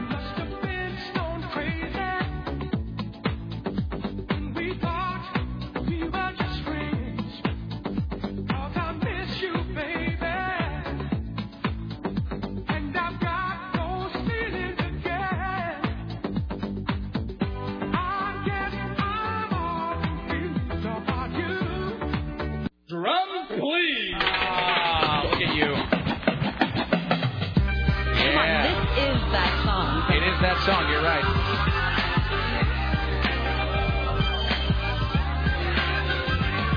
I remember a time in my life, like when you heard this song for the first time in the summer, it just actually really felt like summer when you'd hear this song. I love this song. Here it is. It's a great song. It is. It's form. Just a bit of a break from the norm. Just a little something to break the monotony of all that hardcore dance. You know, here's the thing. I'm not a big fan of Will Smith's music, and his acting can be a little smug for my taste. But you know what? You can't say he's not a cool guy. He does seem... I mean, what can you really say to insult Will Smith? You know what I mean? He's not a psychologist. Take that back. Really? Oh, well, never mind then. Game, set, and match. No, really? Really. Him and his freak-looking wife. Have you seen pictures of Jada Pinkett Smith lately? No. She looks like a man. She's the lead singer of like this hardcore punk band, and I'm not lying. Oh, no. They're called Wicked. Yeah, and she had like these huge, muscly arms. She was at Ozfest, I think, 2-3 years ago, and she... Look, I'm just saying... I'm not saying that chicks can't rock. I'm not saying that rock is the province of white men only. But there's something really unconvincing about Jada Pinkett Smith going, I've always been a metalhead. No, you haven't. No. Shut your hole. I wonder if Will Smith's embarrassed. Here's the thing I will say about Will Smith, his Scientologist leanings notwithstanding.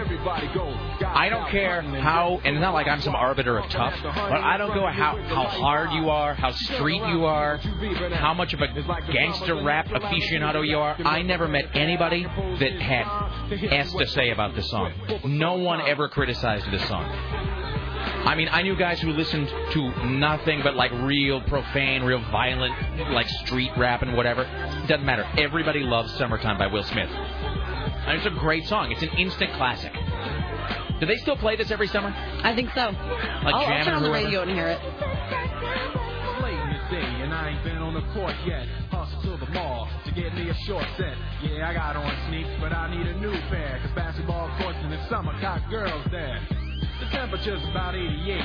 hop in the water plug, just for old time's sake. Break to your crib, change your clothes once more, cause you're invited to a barbecue to start with four.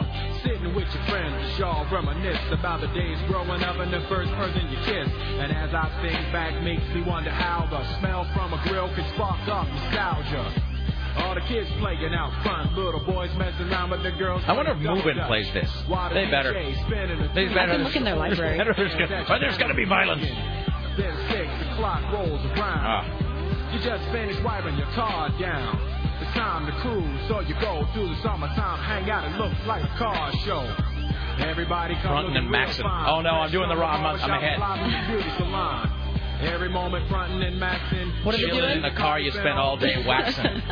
Okay, I'm so white and retarded.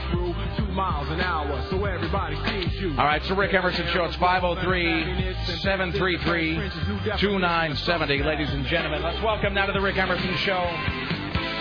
From the home of the summer, Los Angeles, California, CNN Radio correspondent James Roop. Hello, sir. Howdy. How's life in Southern California? It's hot, man. It's hot Africa here, too. Hot. It is hot here, too, but it's not how is it hot where you are and how hot?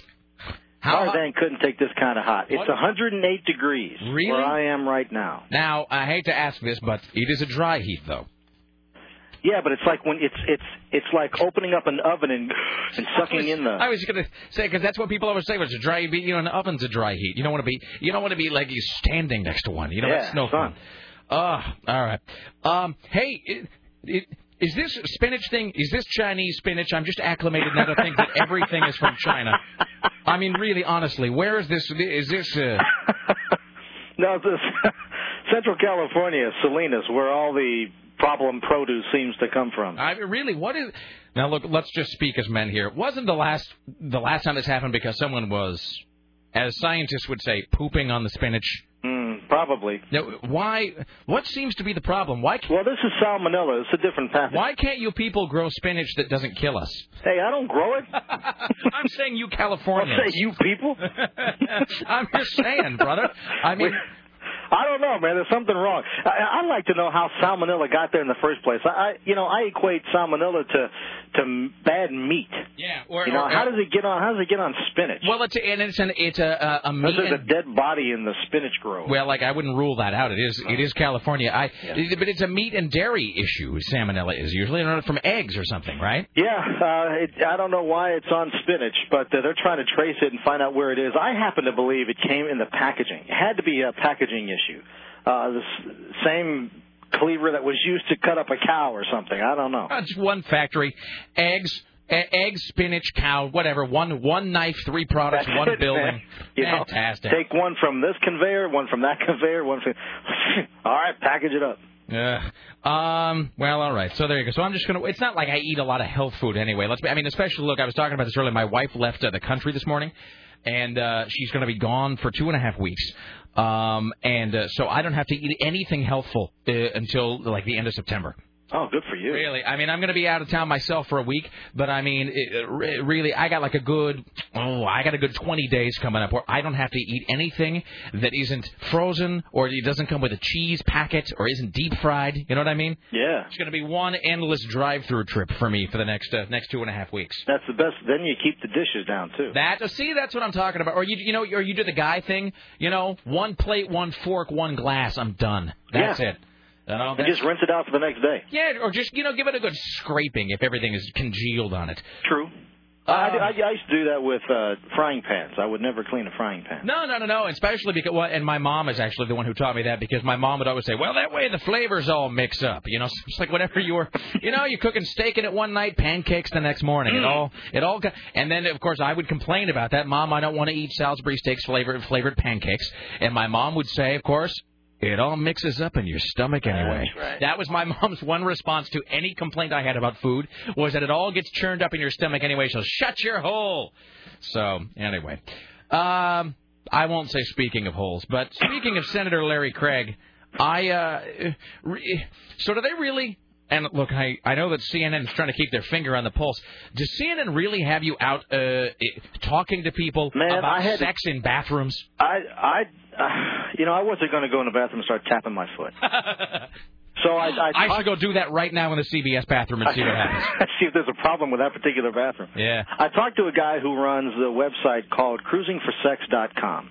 What do you suppose they do at that site? They promote bathrooms and other places where you can engage in encounters that Craig is alleged to have engaged. Now, yes. He says that particular bathroom in that Minneapolis airport has been on their website for about 11 years as a prime location. And he said there are several signals, from tapping your foot to a glance to going to a urinal and not leaving. That, those are all little signs for people who are in play, as he called them, to recognize. And he said, I said, well, I don't want to be, you know, as we were talking yesterday, listening to my iPod, tapping my foot, and sending a signal to somebody. He says, well, it's not as easy as that, because those who are in play recognize by your response to their subtle gesture that you're not in play. You don't even notice it. He said, you don't even notice that people are doing stuff like that. Just to think of how much simpler this country would be if we would just loosen up. You know what I mean? Yeah. The idea that, and I understand that there are probably people, gay, straight, male, female, who get, where maybe part of the thrill comes from the illicit nature of sort of a public sex act. Like, I've never seen the appeal of that. And maybe I'm a prude, whatever. I have never seen the appeal of, like, hey, let's go get it on where at any moment we might be discovered by mall security. It has never appealed to me. I don't understand that. But so maybe there are, you know, people that they find that part of it to be titillating or a turn on or whatever. But I mean, Jesus, the idea that you get these let's say in the case of Larry Craig, what certainly seems to be, and I don't know, but seems to be a guy who is just so in denial or self-loathing. This is sort of what it gets reduced to. This is what it has to turn to. You know, just this country is just so hung up. But did you see the reenactment that those reporters did of his encounter? Yeah, I don't know where the crime is. No, well, and my other thing is, look, it's, I mean, you know, whatever. I mean, I guess if there's... If you read the arrest report, I can't see a crime there. Well, and why are public dollars being spent on cops hanging out in toilets trying to entrap gay guys? You know I don't know. I asked this guy, I said, you know, why not just tap your foot, exchange information, and meet somewhere? He said, because I'm waiting for an airplane. You know, I don't want a 4-hour love fest in a hotel. It's going to cost me $100. I need to get business taken care of. I need to get my nut and then move on. Is that the clinical term? I mean, it just seems like one of those things that, you know, it's fine. Maybe it's a little sleazy and maybe it's either whatever. You know, to each his own, I suppose. It just seems like when the city gets all the potholes fixed on my road, then they can worry about who's doing what in a bathroom somewhere. It does seem like there are larger issues that our government could be spending funds on right now, regardless of how hypocritical this guy may be. It really does seem like taxpayers ought to get a little bit more for their money than some cop sitting there squatting in a toilet all day waiting for a gay guy to come in. I guess. I mean, it's kind of it's a little worrisome if you send your kid into the bathroom. You know, okay, I have to go to the bathroom, Dad. Okay, you know, you don't want to have to walk your kid in the bathroom every 5 seconds. Yeah, I suppose. I guess maybe you don't want him to witness something like that. But I mean, you know, I said that same thing to this guy. His name is Keith Griffith, and he says, "Well, you know, there's going to be stuff that's going to be exposed to your kids. You're going to have to explain to them anyway." I said, "I don't want to have to explain that." I guess. I don't want to have to go there, man. That's for that rationale. You just keep your kids. Just keep your kids away from the church. That would be my response. Keep your kids out of the sacristy. All right. Well, there's no other crude jokes I can make here. I think I've exhausted my supply, sir. Are you on tomorrow, brother? Yeah. Right. I think I have to go to Atlanta next week, but as far as I know, I'm on throughout the entire... Are you on the job in Atlanta? I mean, are you on the air? Some kind of training. Excellent. Going to train you to... sniff out dirty bombs or something. I don't know. Something like that.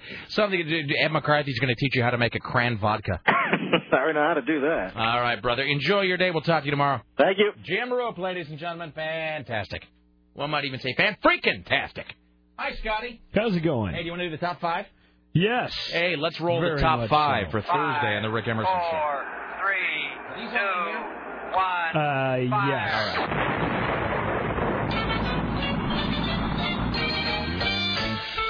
Counting is wonderful, counting is marvelous, counting's the best thing to do. Counting is happiness, counting is ecstasy, I love to count, don't you? All right. I don't even remember why this occurred to us. Whose idea was this? I think Sarah was feeling a little bit under the weather yesterday. Sarah's stomach was... Oh, how was your stomach? A lot better today. Yeah. I went home, went to job number 2, and then after that, felt okay. Ate some crackers. Oh, your other job. Yeah. Okay. It always feels better with a crunch wrap in there. I was just going to say, whatever works. All right, so these are the... You really think I'd say that? Well, for a second, I was... Move on. Okay. These are the top 5 musicians who choked to death on vomit as assembled by Scotty J. Scotty J. All right, the number 6 song, our honorable mention, goes to this band, Spinal Tap. The name of the song, Hellhole. Now, Eric Stumpy Joe Childs, the drummer, died in his own vomit. Whose vomit, Scotty? They're not really sure. Why? Whose vomit it is, because you can't dust for vomit. End of joke. Oh, I'm so proud of him. Ah, well done. I love Spinal Tap. I know, I wanted to pick Big Bottom, but it was a little nasty.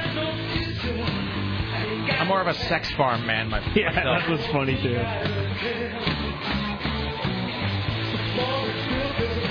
I remember the happiest day of my life when I was in high school and I discovered they sold the actual Black album from Spinal Tap that you could buy it. It's got all the greats on there. Cups and Cakes, Give Me Some Money. Yeah. Or Big Hook.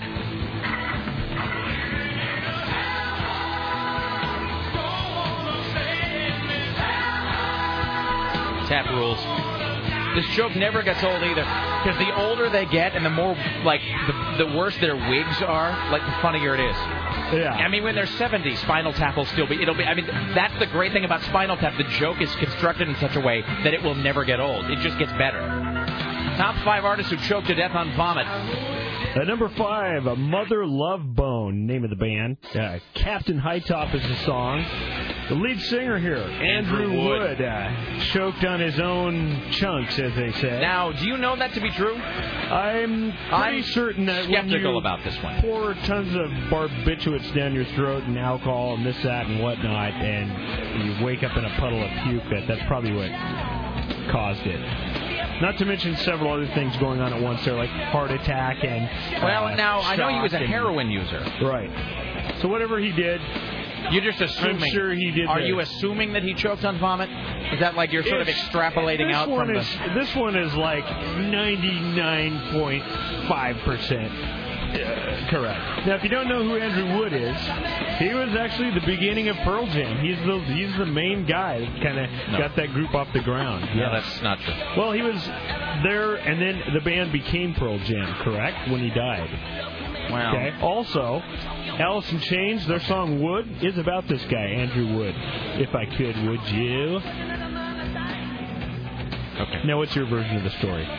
Well, only that Andrew Wood, Mother Love Bone put out this album called Apple, which is actually really good. Which is not a bad. There's actually, I don't think you can get the original anymore. I think it's like a double CD now that's like Apple and this a disc called Shine. I think it all comes together.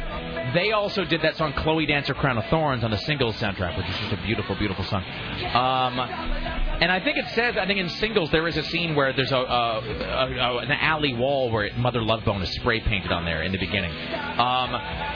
It's when she's crying outside after she sees the guy.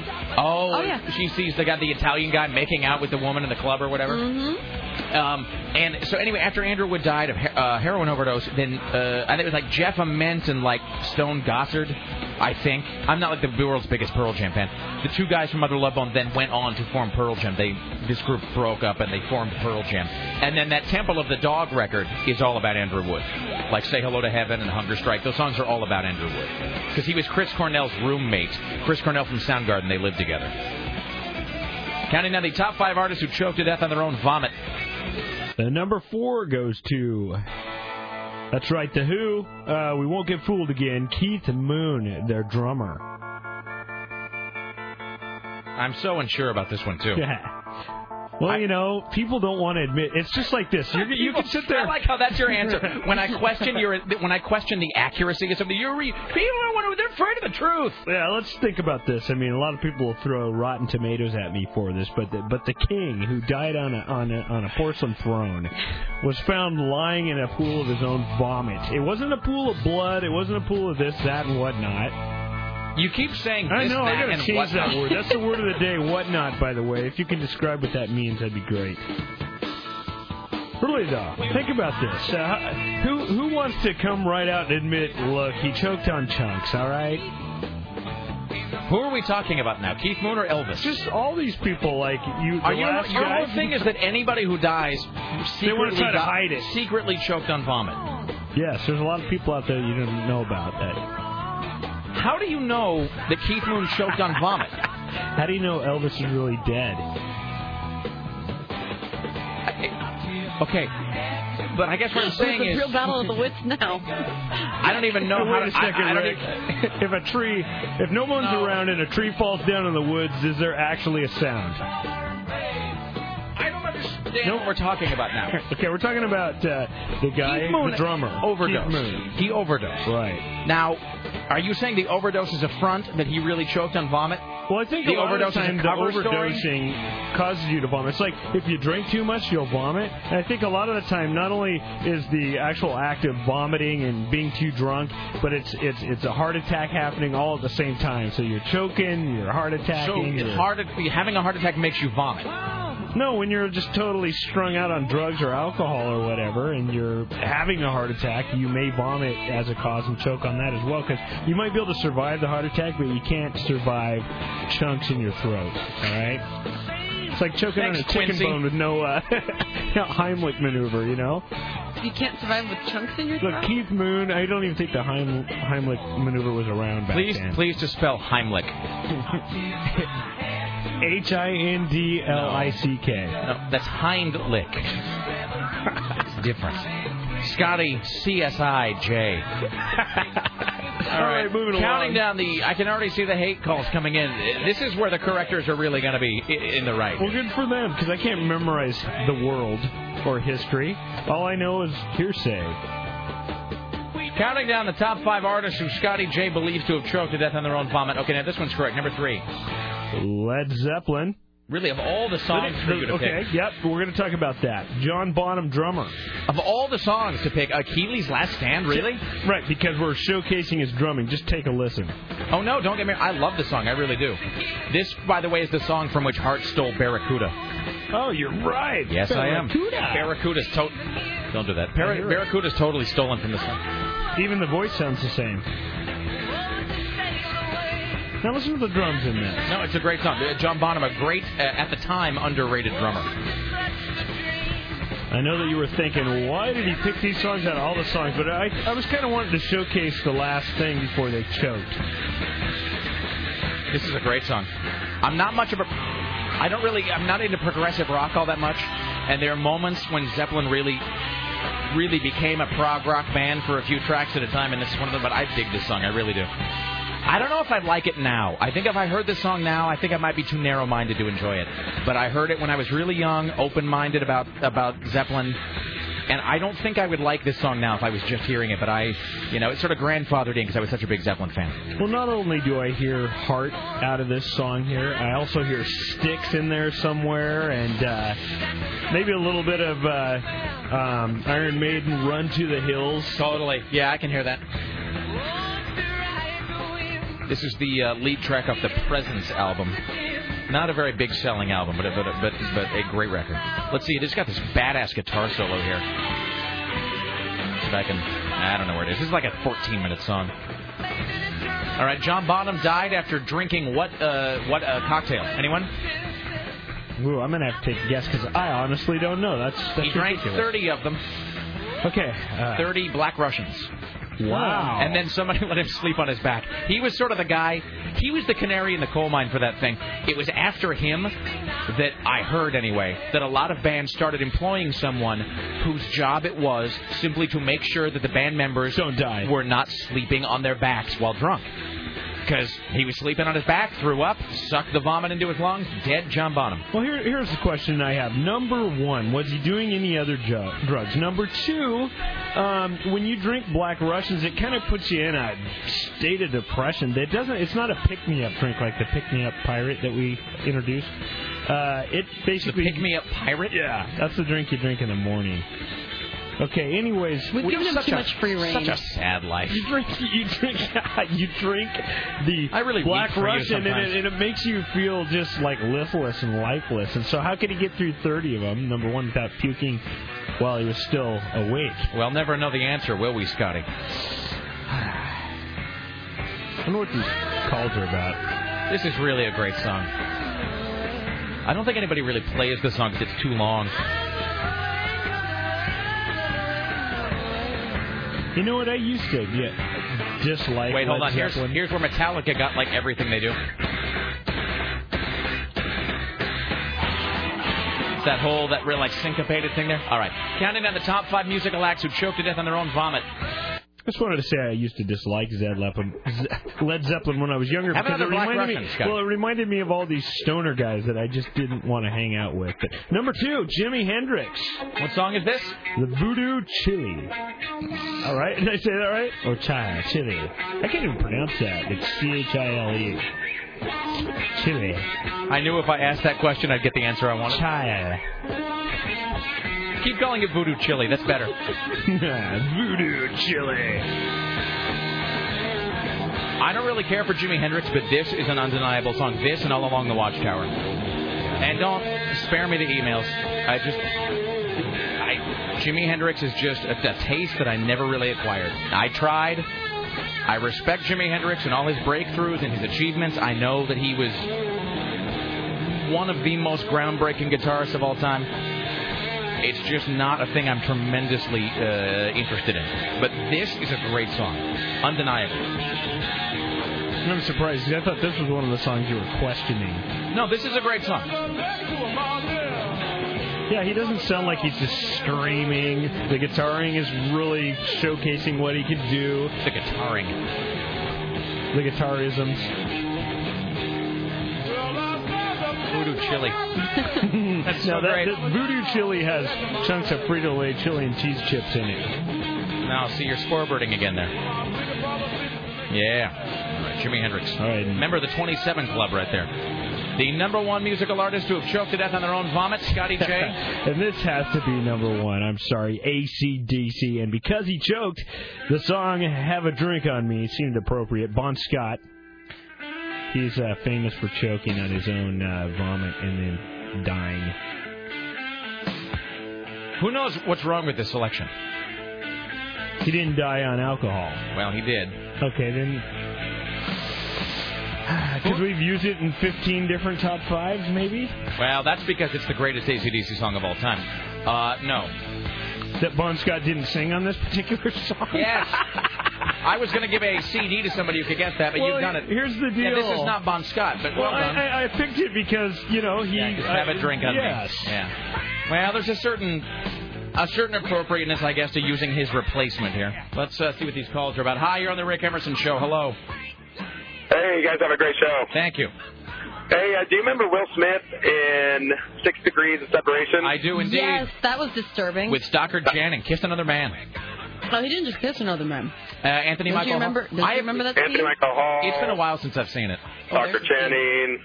I remember Stockard Channing was hot as balls. I remember that. I've only saw it once. I saw it once when it came out. I haven't seen it since then. Yeah, I'm not a huge fan of Will Smith either, but I loved him in that movie. He can act. The guy can really act, though. You can't take that away. I really liked him in Enemy of the State. Enemy of the State was good. I liked that movie a lot. Even in Ali, great acting in a bad movie. I didn't care for the movie Ali, but he was great in that. Excellent. Thank you, sir. Thank you. 6 Degrees Separation, great movie. Hello? Hi. Yes, hello. Hey, Whatnot is something that we learned how to tie in Boy Scouts, I think. Okay, that's funny. Oh, hey, can I get a Crunch Wrap? Yeah, take Crunch Wrap screen, please. Thank you.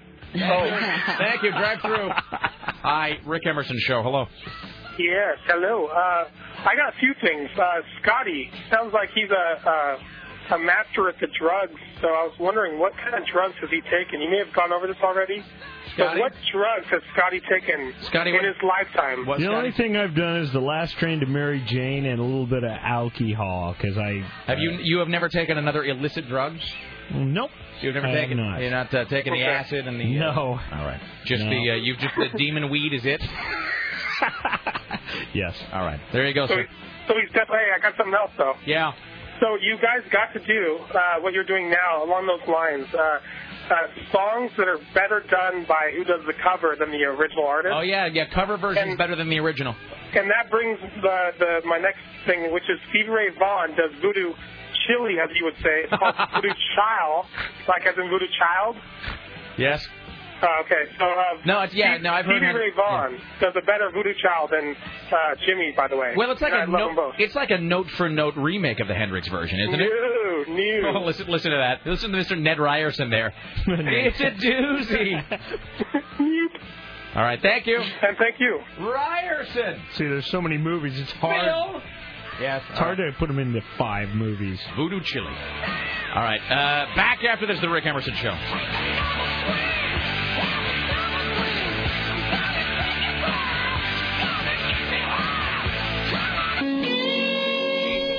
That's not good looking at all. Tell Brittany to put on some pants. I never thought I would say she's walking around without pants on. Put on your pants, Brittany. It's the Rick Emerson Show. We now enter the saddest part of the broadcasting day. Final segment of the Rick Emerson Show. We're going to try to give away a copy of Sign of the Times, the best of Queensryche 17 hits, including the number one smash, Sign of Lucidity, Jet City Woman, Eyes of a Stranger, Another Rainy Night Without You, and more than a dozen other well-known songs.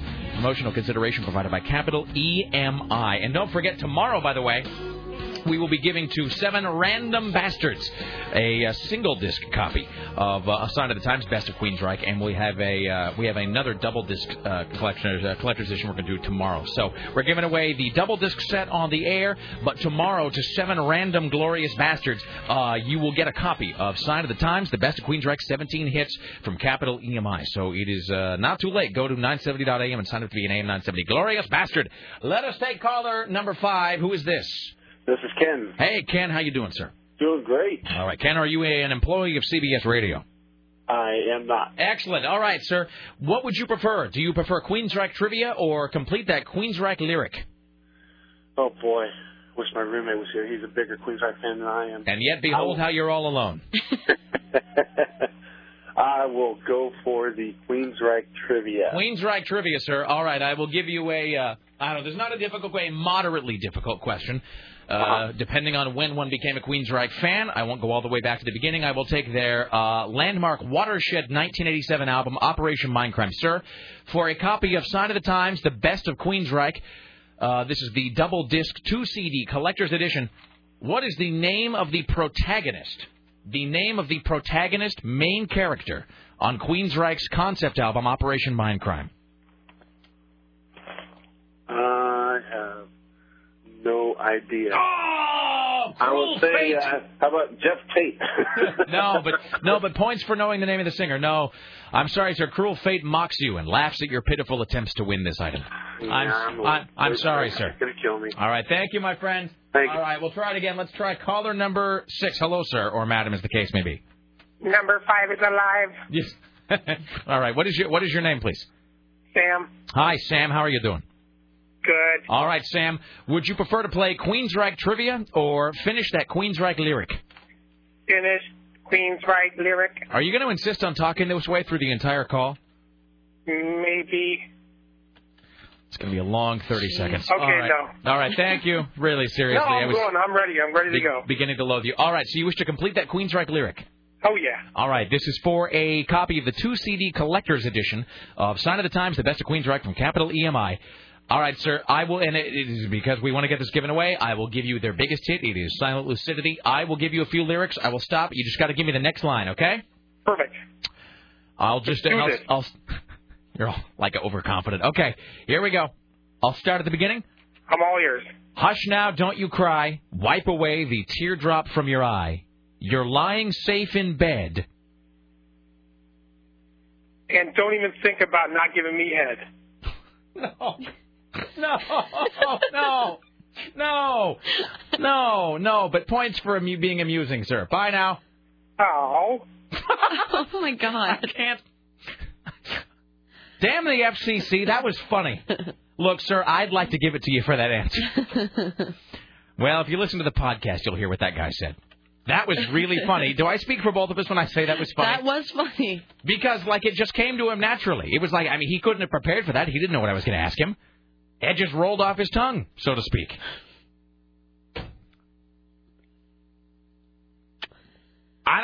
That was great. Oh, sir. Okay, bye now. I'm hanging up. I wish I could give that guy the prize for that, but I just, that's not possible. It's really not the way the song goes. It's really not the way the song goes. Not any version I ever heard.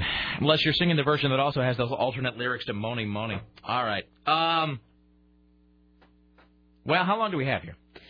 We've got about 4 minutes, 3 minutes. Nothing to fill. I mean, I have all of his stuff. Should we bring Scotty J in for one last news segment? I think he's panicking. I think he's trying to... Some kind of running around back there. You want to take random calls until the end of the show? Ooh, maybe the douchebag guy who keeps sending emails to people has somebody else to call in. Somebody can call me and call in. All right, well, let's now take random calls. We will take random calls. You're not winning anything, but we will take now random calls until the end of the show. The phone number is 503-733-2970. 503-733-2970. Is this our random call music? I know. I wish I could loop this. No. We will now take... Well, do you have Adobe Audition over there? I do not. I don't have anything on this computer. Yeah, me either. I don't have it over here either. It's 503-733-2970. I got a bunch of emails and sort of... some, I don't want to say bits, but I have a bunch of kind of stuff that I wanted to talk about, but it's all stuff that I will begin discussing, and I'll just be getting into it, and then the show will end. So... we will now fill the remainder of this program with random telephone calls about whatever's on your mind. It's 503-733-2970. Hi, you're on the Rick Emerson Show. Hello. Hi. Rick. Hey, what's up? Is it too late for the Queensryche? Oh, sadly it is, sir. Sadly. Ah, come on. Dr. X. Dr. X is who? The protagonist. No, see, you're not even right. Look at you. You can't pass. What's a protagonist? Okay, Nikki. Okay, that's... The callers are fantastic today. Best audience ever. Protagonist means hero, typically. Oh, hero. Okay, so hero. Nikki, well, that's definitely not Nikki, then. Well, I mean, he is the sort of guy you're rooting for, and then Dr. X would be the antagonist. The antagonist. Yes, sir. But so you know, here's the thing. Your prize, sir, is knowledge. Damn. Well, I could use some of that. All right, thank you. Thank you. Bye now. Hi, Rick Emerson Show. Hello. Hey, man, what's up? How you doing? What's up, brother? Hey, can you just ask me a Queensryche question from Operation Mindcrime just for fun? Just for grins? Yeah, just for giggles. All right. Are you an Operation Mindcrime fan? Oh, I'm a fanatic. All right. Okay, if you're a fanatic about Operation Mindcrime, then you've got to know this. Name me one of the doctors who is paged overhead in the opening track to Operation Mindcrime, waiting for 22. Dr. Davis. All right, and do you know the other one? Dr. Jameson, Dr. Blair. And also Dr. J. Hamilton. Dr. J. Hamilton. So there you go. Congratulations. You're a big nerd, and I'm an even bigger nerd for knowing that off the top of my head. Well done, sir. All right, thanks. Thank you, my friend. All right, that's impressive, actually. Hey, that is some... By the way, at the beginning of Operation Mindcrime... Really? This is a different caller, by the way. Can you burp the alphabet? No, you're a one-trick pony, sir. Okay, bye. Okay. At the beginning of Operation Mindcrime, it's in a hospital, and they do have a nurse going, Dr. Blair, Dr. J. Hamilton.